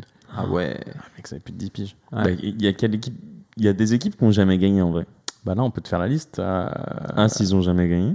évidemment, Ouais. Williams. euh, Si, Ah, Williams. Williams avant. Ah, Ils ont on parle de- de tout le temps. Ah, pardon. Bah non, parce que si tu pars comme ça, As, avant, c'était. Non. Ils ont créé une équipe. Ils Ah ont ouais créé une Ouais, équipe. ils ont Ils créé ont une rien racheté. Et c'était qui l'équipe qui Ouais, est oui, parce que c'est une équipe américaine, excuse-moi. Non, mais il a raison, c'est une équipe Il américaine. y avait, à, à- l'époque, il y avait euh, Marcoussia, je sais plus. il y avait deux- Marussia, qui est Marussia, devenu. euh, qui avait deux équipes en plus, en fait. Il y avait, Il y avait euh, Lotus qui il est y avait devenu, 24 euh, pilotes. Renault. Ouais, il y avait 24 C'est pilotes à l'époque. qu'il y avait des pilotes en plus. ouais. Mais je sais plus. Il y avait euh, deux petites équipes qui étaient vraiment en fond de tableau et qui servaient un peu de William et de Haas pour aujourd'hui, quoi, on va dire ça comme ça. Alfa Romeo, ils ont gagné des, des Grands Prix. Sauber, je sais Bah pas. avant, c'était Sauber. C'est Sauber, ouais. Non, mais c'est intéressant. Je pense que ça va être, ça va checker. être très, euh, ça va être beaucoup plus. Pour moi, je pense que ça va être plus compétitif cette année que l'année dernière encore. Euh, avec en fait les, les tops du midfield qu'on avait l'habitude de voir se battre juste pour le midfield et puis après avoir les deux premiers, voire peut-être les trois premiers se battre tout le temps pareil. Je pense que là, il va y avoir beaucoup plus d'opportunités. Après, chaque, chaque début de saison, on espère que ça se bataille comme ça, mais on voit direct que Mercedes, même si euh, ils sont chiés un peu sur janvier-février, bah, ils arrivent euh, au final à reprendre leur, leur seconde d'avance directement. Quoi. On est trop optimiste à chaque fois. On, est trop- Ouais. on veut. Mais c'est bien, c'est bien, on veut oui, du spectacle. On veut du Mais en fait, spectacle. il y en aura du spectacle, soyons honnêtes, il y en aura. Il y en aura pas peut-être pas forcément pour la première place, il y en aura par contre pour la troisième place, Ouais, pour la quatrième place, cinquième place, sixième place. Et là, Ouais. c'est la loterie par contre derrière. C'est clairement, on a, t'as, quatre équipes qui peuvent y aller, quoi. Qui peuvent Cinq. prendre des points. Ah, Souvenez-vous Ouais. l'année dernière, hein, jusqu'au dernier Grand Prix, euh, la Tu troisième place, euh, ouais, ouais. connaît pas le, connaissait Mm. pas le, trois- le- la troisième place. Donc, euh. Il y a un truc qu'on n'en a pas parlé. euh, alors, c'était un peu un mix entre les livrets et les tests, mais c'est que euh, l'année dernière, on arrive au test et là, tout le monde voit Hamilton tirer son volant. On se dit, Ouah, c'est qu'est-ce que c'est que ça Donc, euh, Ouais. introduction du DAS, donc le système qui permettait de changer l'angle des pneus pour euh, avoir plus d'adhérence dans les virages pour, euh, pour la Mercedes. Et euh, cette année, en fait, on en a eu deux, euh, selon moi. Donc après, vous me direz ce que vous en pensez, mais c'est McLaren qui arrive avec un nouveau diffuseur à l'arrière qu'ils avaient fait exprès de cacher pendant la présentation parce que justement, ils avaient peur aussi que. euh, euh, que Mais les- personne n'avait montré le cul de la voiture Ouais. aux présentations. Et parce qu'en fait, donc, ce qu'il faut expliquer pour euh, les gens qui nous écoutent, c'est que cette année, ils ont dit voilà, on fait un gel des châssis. Par contre, euh, on va enlever certains aspects qui permettaient de, euh, de, de coller la voiture au sol. En gros. Un changement dans le fond plat et du diffuseur, en gros, Exactement. plus sur le train arrière. Et donc, ce qui était intéressant de voir, c'était comment les écuries vont pouvoir contrer ça cette année, dans le peu de temps qu'ils avaient aussi pour euh, le développer. Et puis aussi, on l'a dit, ils veulent quand même mettre beaucoup de ressources sur la voiture de l'année prochaine. Donc, euh, et c'est des grosses écuries comme McLaren, comme Mercedes qui peuvent le faire. Et donc, il y a, on a vu ça avec McLaren, avec un diffuseur donc, qui est plus court. Euh, et ils l'expliquent d'ailleurs même, ils disent bah, en soi, on comprend pas qu'on on soit les seuls à l'avoir fait parce que pour nous, c'était un choix euh, logique. Je crois que c'est un Non. peu illégal en fait. En fait, c'est Bah, pas, ils non, ont fait un pas vraiment. Parce qu'en fait, le diffuseur est censé être plus court. Ouais, c'est ça. Et eux, ils ont réussi à, à rattacher une partie plus longue du diffuseur pour avoir ce qu'on avait la même sorte type d'adhérence euh, mécanique qu'on avait l'année dernière, en collant cette partie du diffuseur sur le bas de l'autre diffuseur, quelque chose comme ça. C'est légal, mais en fait, c'est- Ils ont trouvé une petite loupe Ouais. et a priori personne n'a contesté. Ouais. Il n'y a Non, pas non, eu non. de plainte, tout le monde a fait bah ouais. Et puis le deuxième, c'est euh, c'est Mercedes qui sont venus avec euh, un fond. Alors, je sais pas si vous l'avez vu ou la photo, mais c'est un peu en mode euh, vague Mhm. sur le côté. Donc, on verra. On va voir ce que ça va donner. mais apparemment, justement, ça, ça a augmenté euh, pas mal l'adhérence, euh, d'après ce que, ce que disaient les pilotes. Donc, ça va être Pour la intéressant. Mercedes? Ouais, en Parce fait, que tu- justement, c'est la première fois que je regardais les vidéos de la Mercedes, c'est la première fois que je la voyais était instable à autant l'arrière. instable comme ça. Et ça, c'est du Ouais, plus alors au ça, règlement technique en Ouais, fait. ouais. C'est le règlement qui a fait qu'on a perdu beaucoup d'a- d'adhérence à l'arrière. Et comme le dit euh, très bien Marin, ils ont essayé de récupérer cette adhérence qu'ils ont perdue à l'arrière par ces petits artifices qu'ils ont fait sur le fond plat, l'espèce de vague en fait qui Ouais. redirige le Les flux d'air vers les pneus. Donc ils collent vraiment la voiture au sol. Bon, a priori, ça marche pas euh, Non, des masses, mais euh, bon. ouais. Mais c'est marrant, cette année, c'est la première fois que Mercedes ne montre pas sa voiture en fait en entier. Normalement, Mercedes a toujours été 100% honnête là-dessus. euh, Toujours, toujours tout montré, dit où les, modé- les modifications, tout ça. Et cette année, c'est la première fois qu'ils l'ont pas Alors, fait. est-ce qu'ils n'ont pas va- appris de ce qui s'est passé l'année dernière avec Racing Point? Racing Post, à mon avis, ils sont, ils sont d'accord. Oui, ils sont d'accord, mais ils sont vu que ça leur est pas forcément retombé dessus, mais que c'était ça leur mal a vu. préjudice. Et euh, si vous avez regardé la présentation de Mercedes, il le dit en fait mot pour mot. Il dit voilà, on vous présente la voiture. Par contre, il y a certaines parties qu'on vous montre pas ou qui sont pas les parties qu'on va mettre sur la course ou sur les tests, tout simplement parce que s'ils veulent nous copier, ils ont 4 semaines de retard. Exact. Euh, et que voilà, au moins on est sûr qu'on a au moins un ou deux grands prix tranquilles avant qu'on soit copié quoi. Ouais, c'est vrai que l'un des gros changements de cette année, c'est qu'entre le Grand Prix et la fin des tests, t'as deux semaines. Quoi. Et t'as deux semaines le temps d'être au Bahreïn, de retourner en Europe, d'être en Europe, de repartir au Bahreïn. T'as pas le temps de refaire des nouvelles pièces. Donc tout ce que tu vois pendant les essais, est-ce que tu vas mettre des ressources pour essayer de les copier? Non, tu vas être avec, tu vas continuer avec euh, ta- ton défi technique à toi. Tu vas pas perdre du temps sur tes ressources. T'es concentré sur 2022. Ouais, donc c'est ça, c'est 4 tant- semaines même que tu auras Ouais. pour, euh, pour tant que suivre. t'as pas de données avec ta première course, Ouais, tu sais même pas si ce que toi t'as marche, en fait, fait. va marcher. Ouais. Donc euh, en fait, ils vont tous, dans tous les cas, attendre le premier Grand Prix, voir comment se comporte leur voiture. Voilà. Et puis après, ils, ils feront les ajustements. Mais ça veut dire qu'en fait, Mercedes est tranquille pour les deux prochains. Parce qu'en fait, le, ils vont pas sortir en deux semaines hein, des nouvelles pièces. Il y a au moins un mois, en gros, entre la création, tu la mets dans le, euh, dans le tunnel euh, devant, et puis euh, après, tu l'imprimes et tu la mets sur la voiture. Hmm.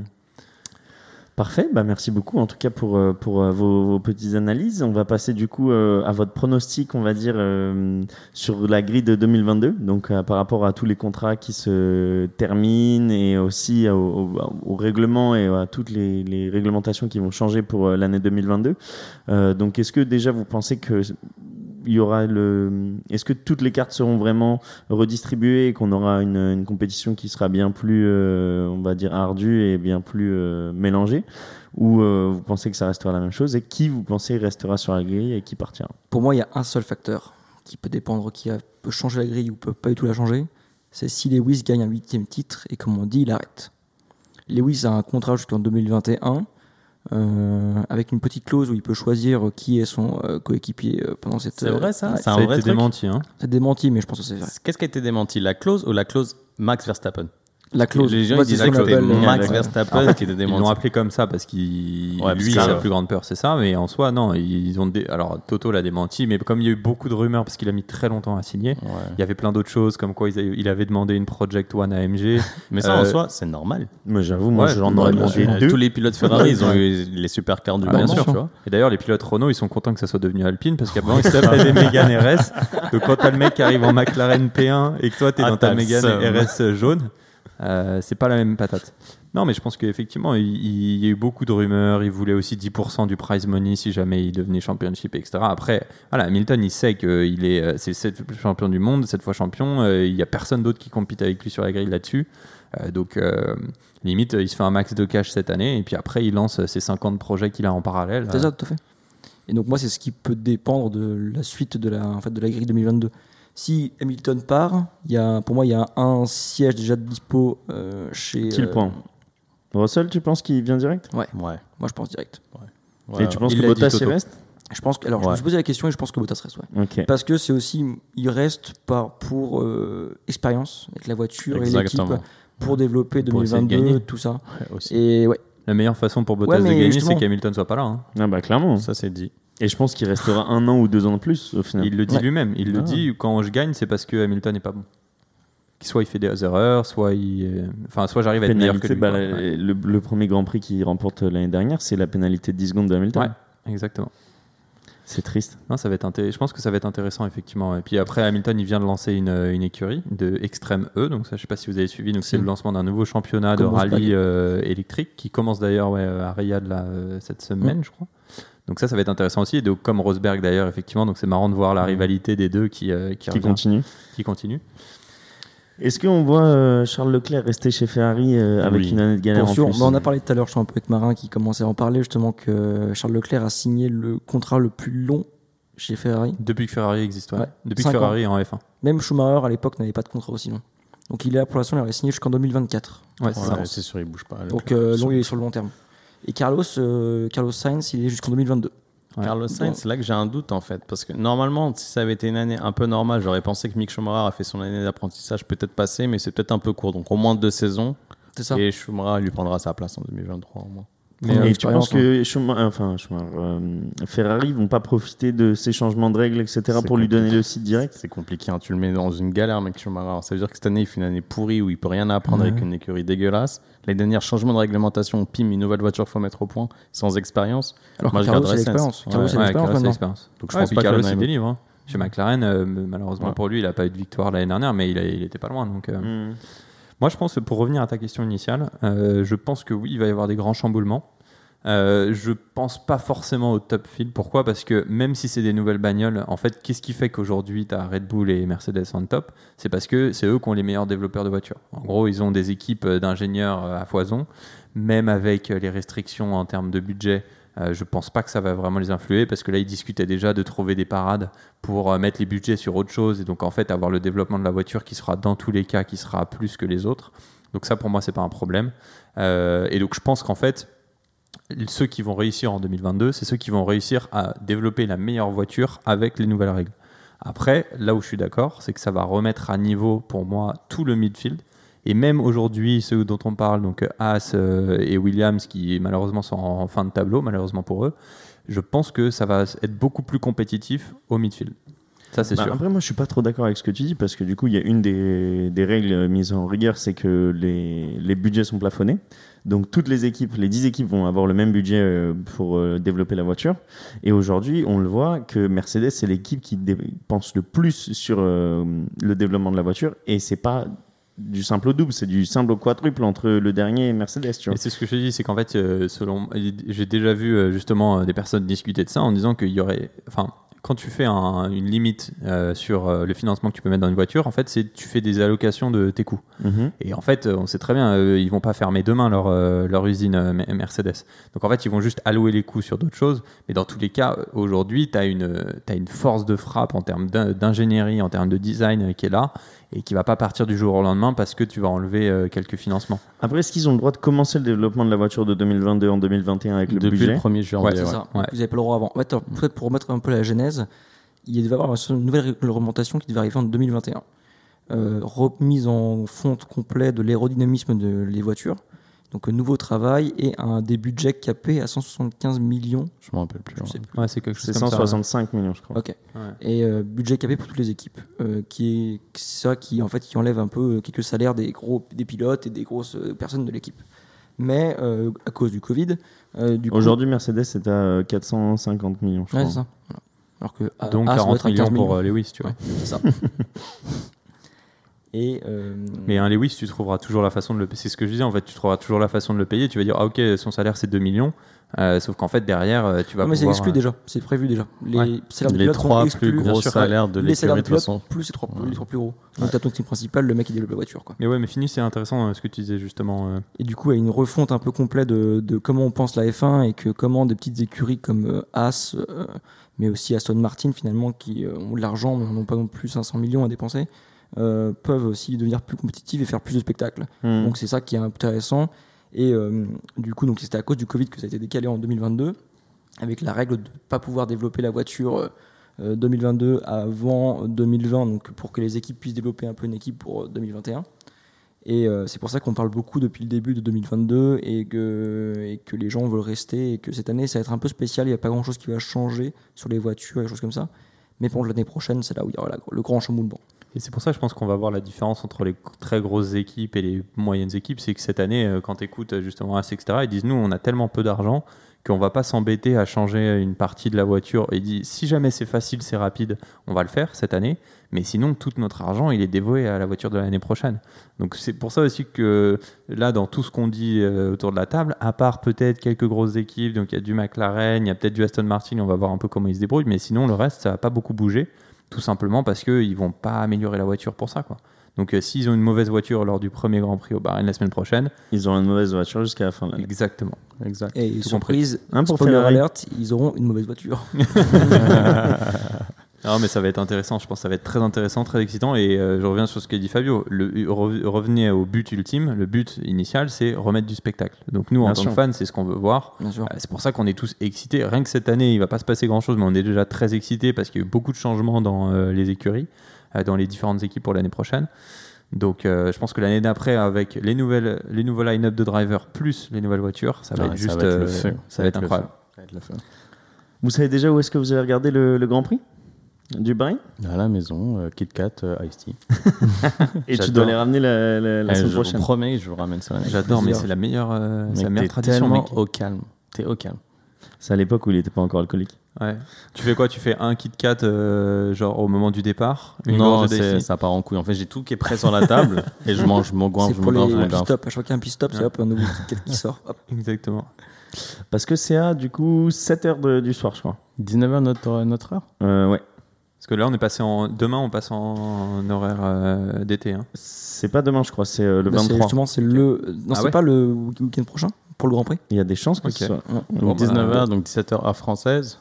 C'est ça. Oh, bah, je serai chez moi, hein, calé, euh, après une journée de taf. euh, Tout bénef. ouais, ça va être super. Putain, Ah ouais, super. J'ai hâte. J'ai J'ai hâte. Bah, je vous souhaite un très bon Grand Prix, messieurs, en tout cas. Merci beaucoup d'être venus aujourd'hui.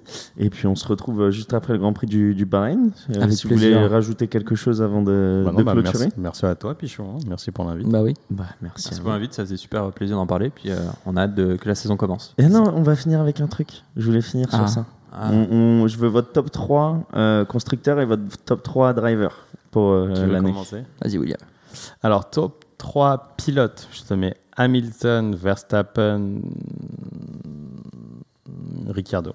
Allez, Ah là là il là l'a dit Aïe, aïe, aïe. Top 3 constructeur, je te mettrai toujours du Mercedes, Red Bull, McLaren. Ok.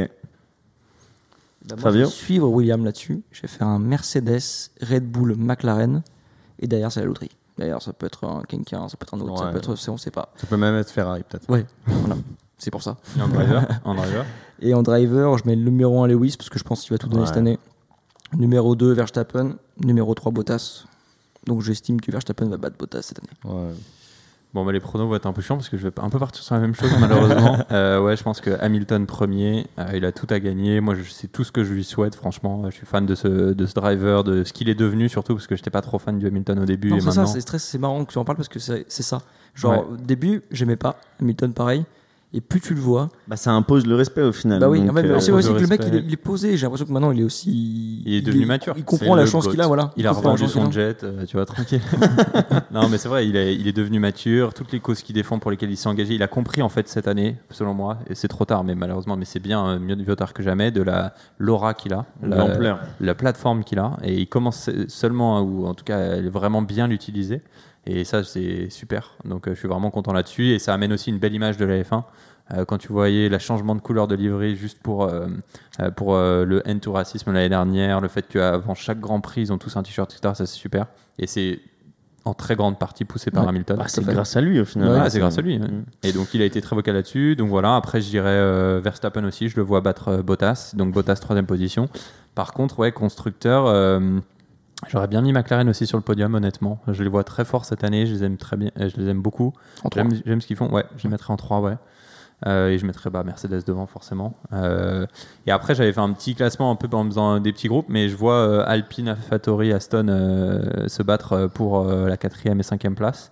Et puis après, euh, on finit euh, tableau avec euh, Ferrari et puis euh, Alpha, As et Williams. C'est horrible de dire ça. Je suis désolé, Fabio, et j'aimerais les voir plus haut, mais, mais, mais malheureusement, pour moi, je pense que c'est la réalité. Bah, tu sais quoi donc, euh, je vais- quoi? Moi, bah, je, je pense que ça va être Hamilton, mais rien que Ouais. pour, pour le fun, je vais dire Verstappen comme ça au moins. euh, Ouais. Allez, si- comme ça.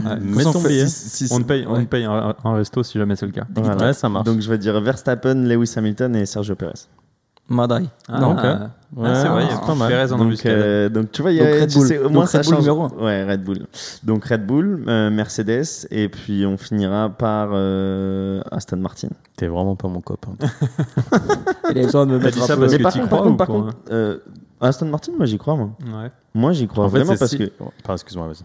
Parce que si, je pense que c'est ce que tu as à dire. Si euh, Mercedes Ouais. et, euh, et McLaren ont les mêmes problèmes, au final, euh, ils vont peut-être les régler, etc. Mais leur, leur, leur niveau de points au niveau de la saison va se suivre. Quoi. Ouais, c'est pas con. C'est vrai. Donc, donc je vois bien des petits creux laissés à Red Bull et Red Bull bien manger dès, dès qu'ils ont l'opportunité. quoi. Imagine, on se plante tous et genre c'est Williams qui, qui gagne. Imagine, Ah, c'est Leclerc qui devient champion du monde cette année. Ah, bah, ce Oh, Il y a un mec qui, qui, qui vient de bander juste Ouais, devant ouais, moi. attention. Ah, on rigole, il y a Vettel, on sait pas, c'est à marche, C'est- c'est- Vettel, Alonso, Alonso, c'est l'Alpine à marche. C'est pour ça que cette année, moi, c'est pour ça que j'ai hâte là. Ah ouais, là, parce qu'il y a, il y a tellement de choses à voir. En fait, c'est, on parlait tout à l'heure euh, des tests de pré-saison. En fait, on n'a rien appris. Ouais, Par on contre, on a, eu, on appris. a eu 15 000 questions qui sont sorties de ce test. En fait, on a- Bah, voilà. ouais. Donc voilà, vous voyez beaucoup de questions qui se posent sur cette nouvelle saison 2021 de F1 et euh, j'espère qu'il va être avec euh, beaucoup de rebondissements. Donc euh, n'hésitez pas de continuer à nous suivre. On sera présent à chaque Grand Prix euh, avec un petit podcast euh, pour, euh, pour vos oreilles. Merci, merci beaucoup à tous les trois les Merci beaucoup. Merci. Euh, merci beaucoup et euh, du coup euh, je vous dis euh, bah, très bon Grand Prix de Bahreïn et puis Merci euh, à vous aussi. à très vite. Et à vous aussi. Regardez le Grand Prix de Bahreïn aussi. Ah, ça va être excitant, je pense. Ouais. Moi, je rajoute, je fais, ma, je fais ma- mon petit YouTuber, mais n'hésitez pas à commenter et puis à partager, surtout si vous avez bien aimé le podcast, parce que si vous commencez à vous abonner après, euh, vous allez avoir tous les podcasts de la saison et c'est là où, où on va vraiment vous embarquer avec nous euh, sur, sur cette saison qui, je pense, va On être board. très excitante. On board, exactement. On va essayer de pas faire trop de sorties de piste. Oh, il l'a merci beaucoup. très bonne soirée.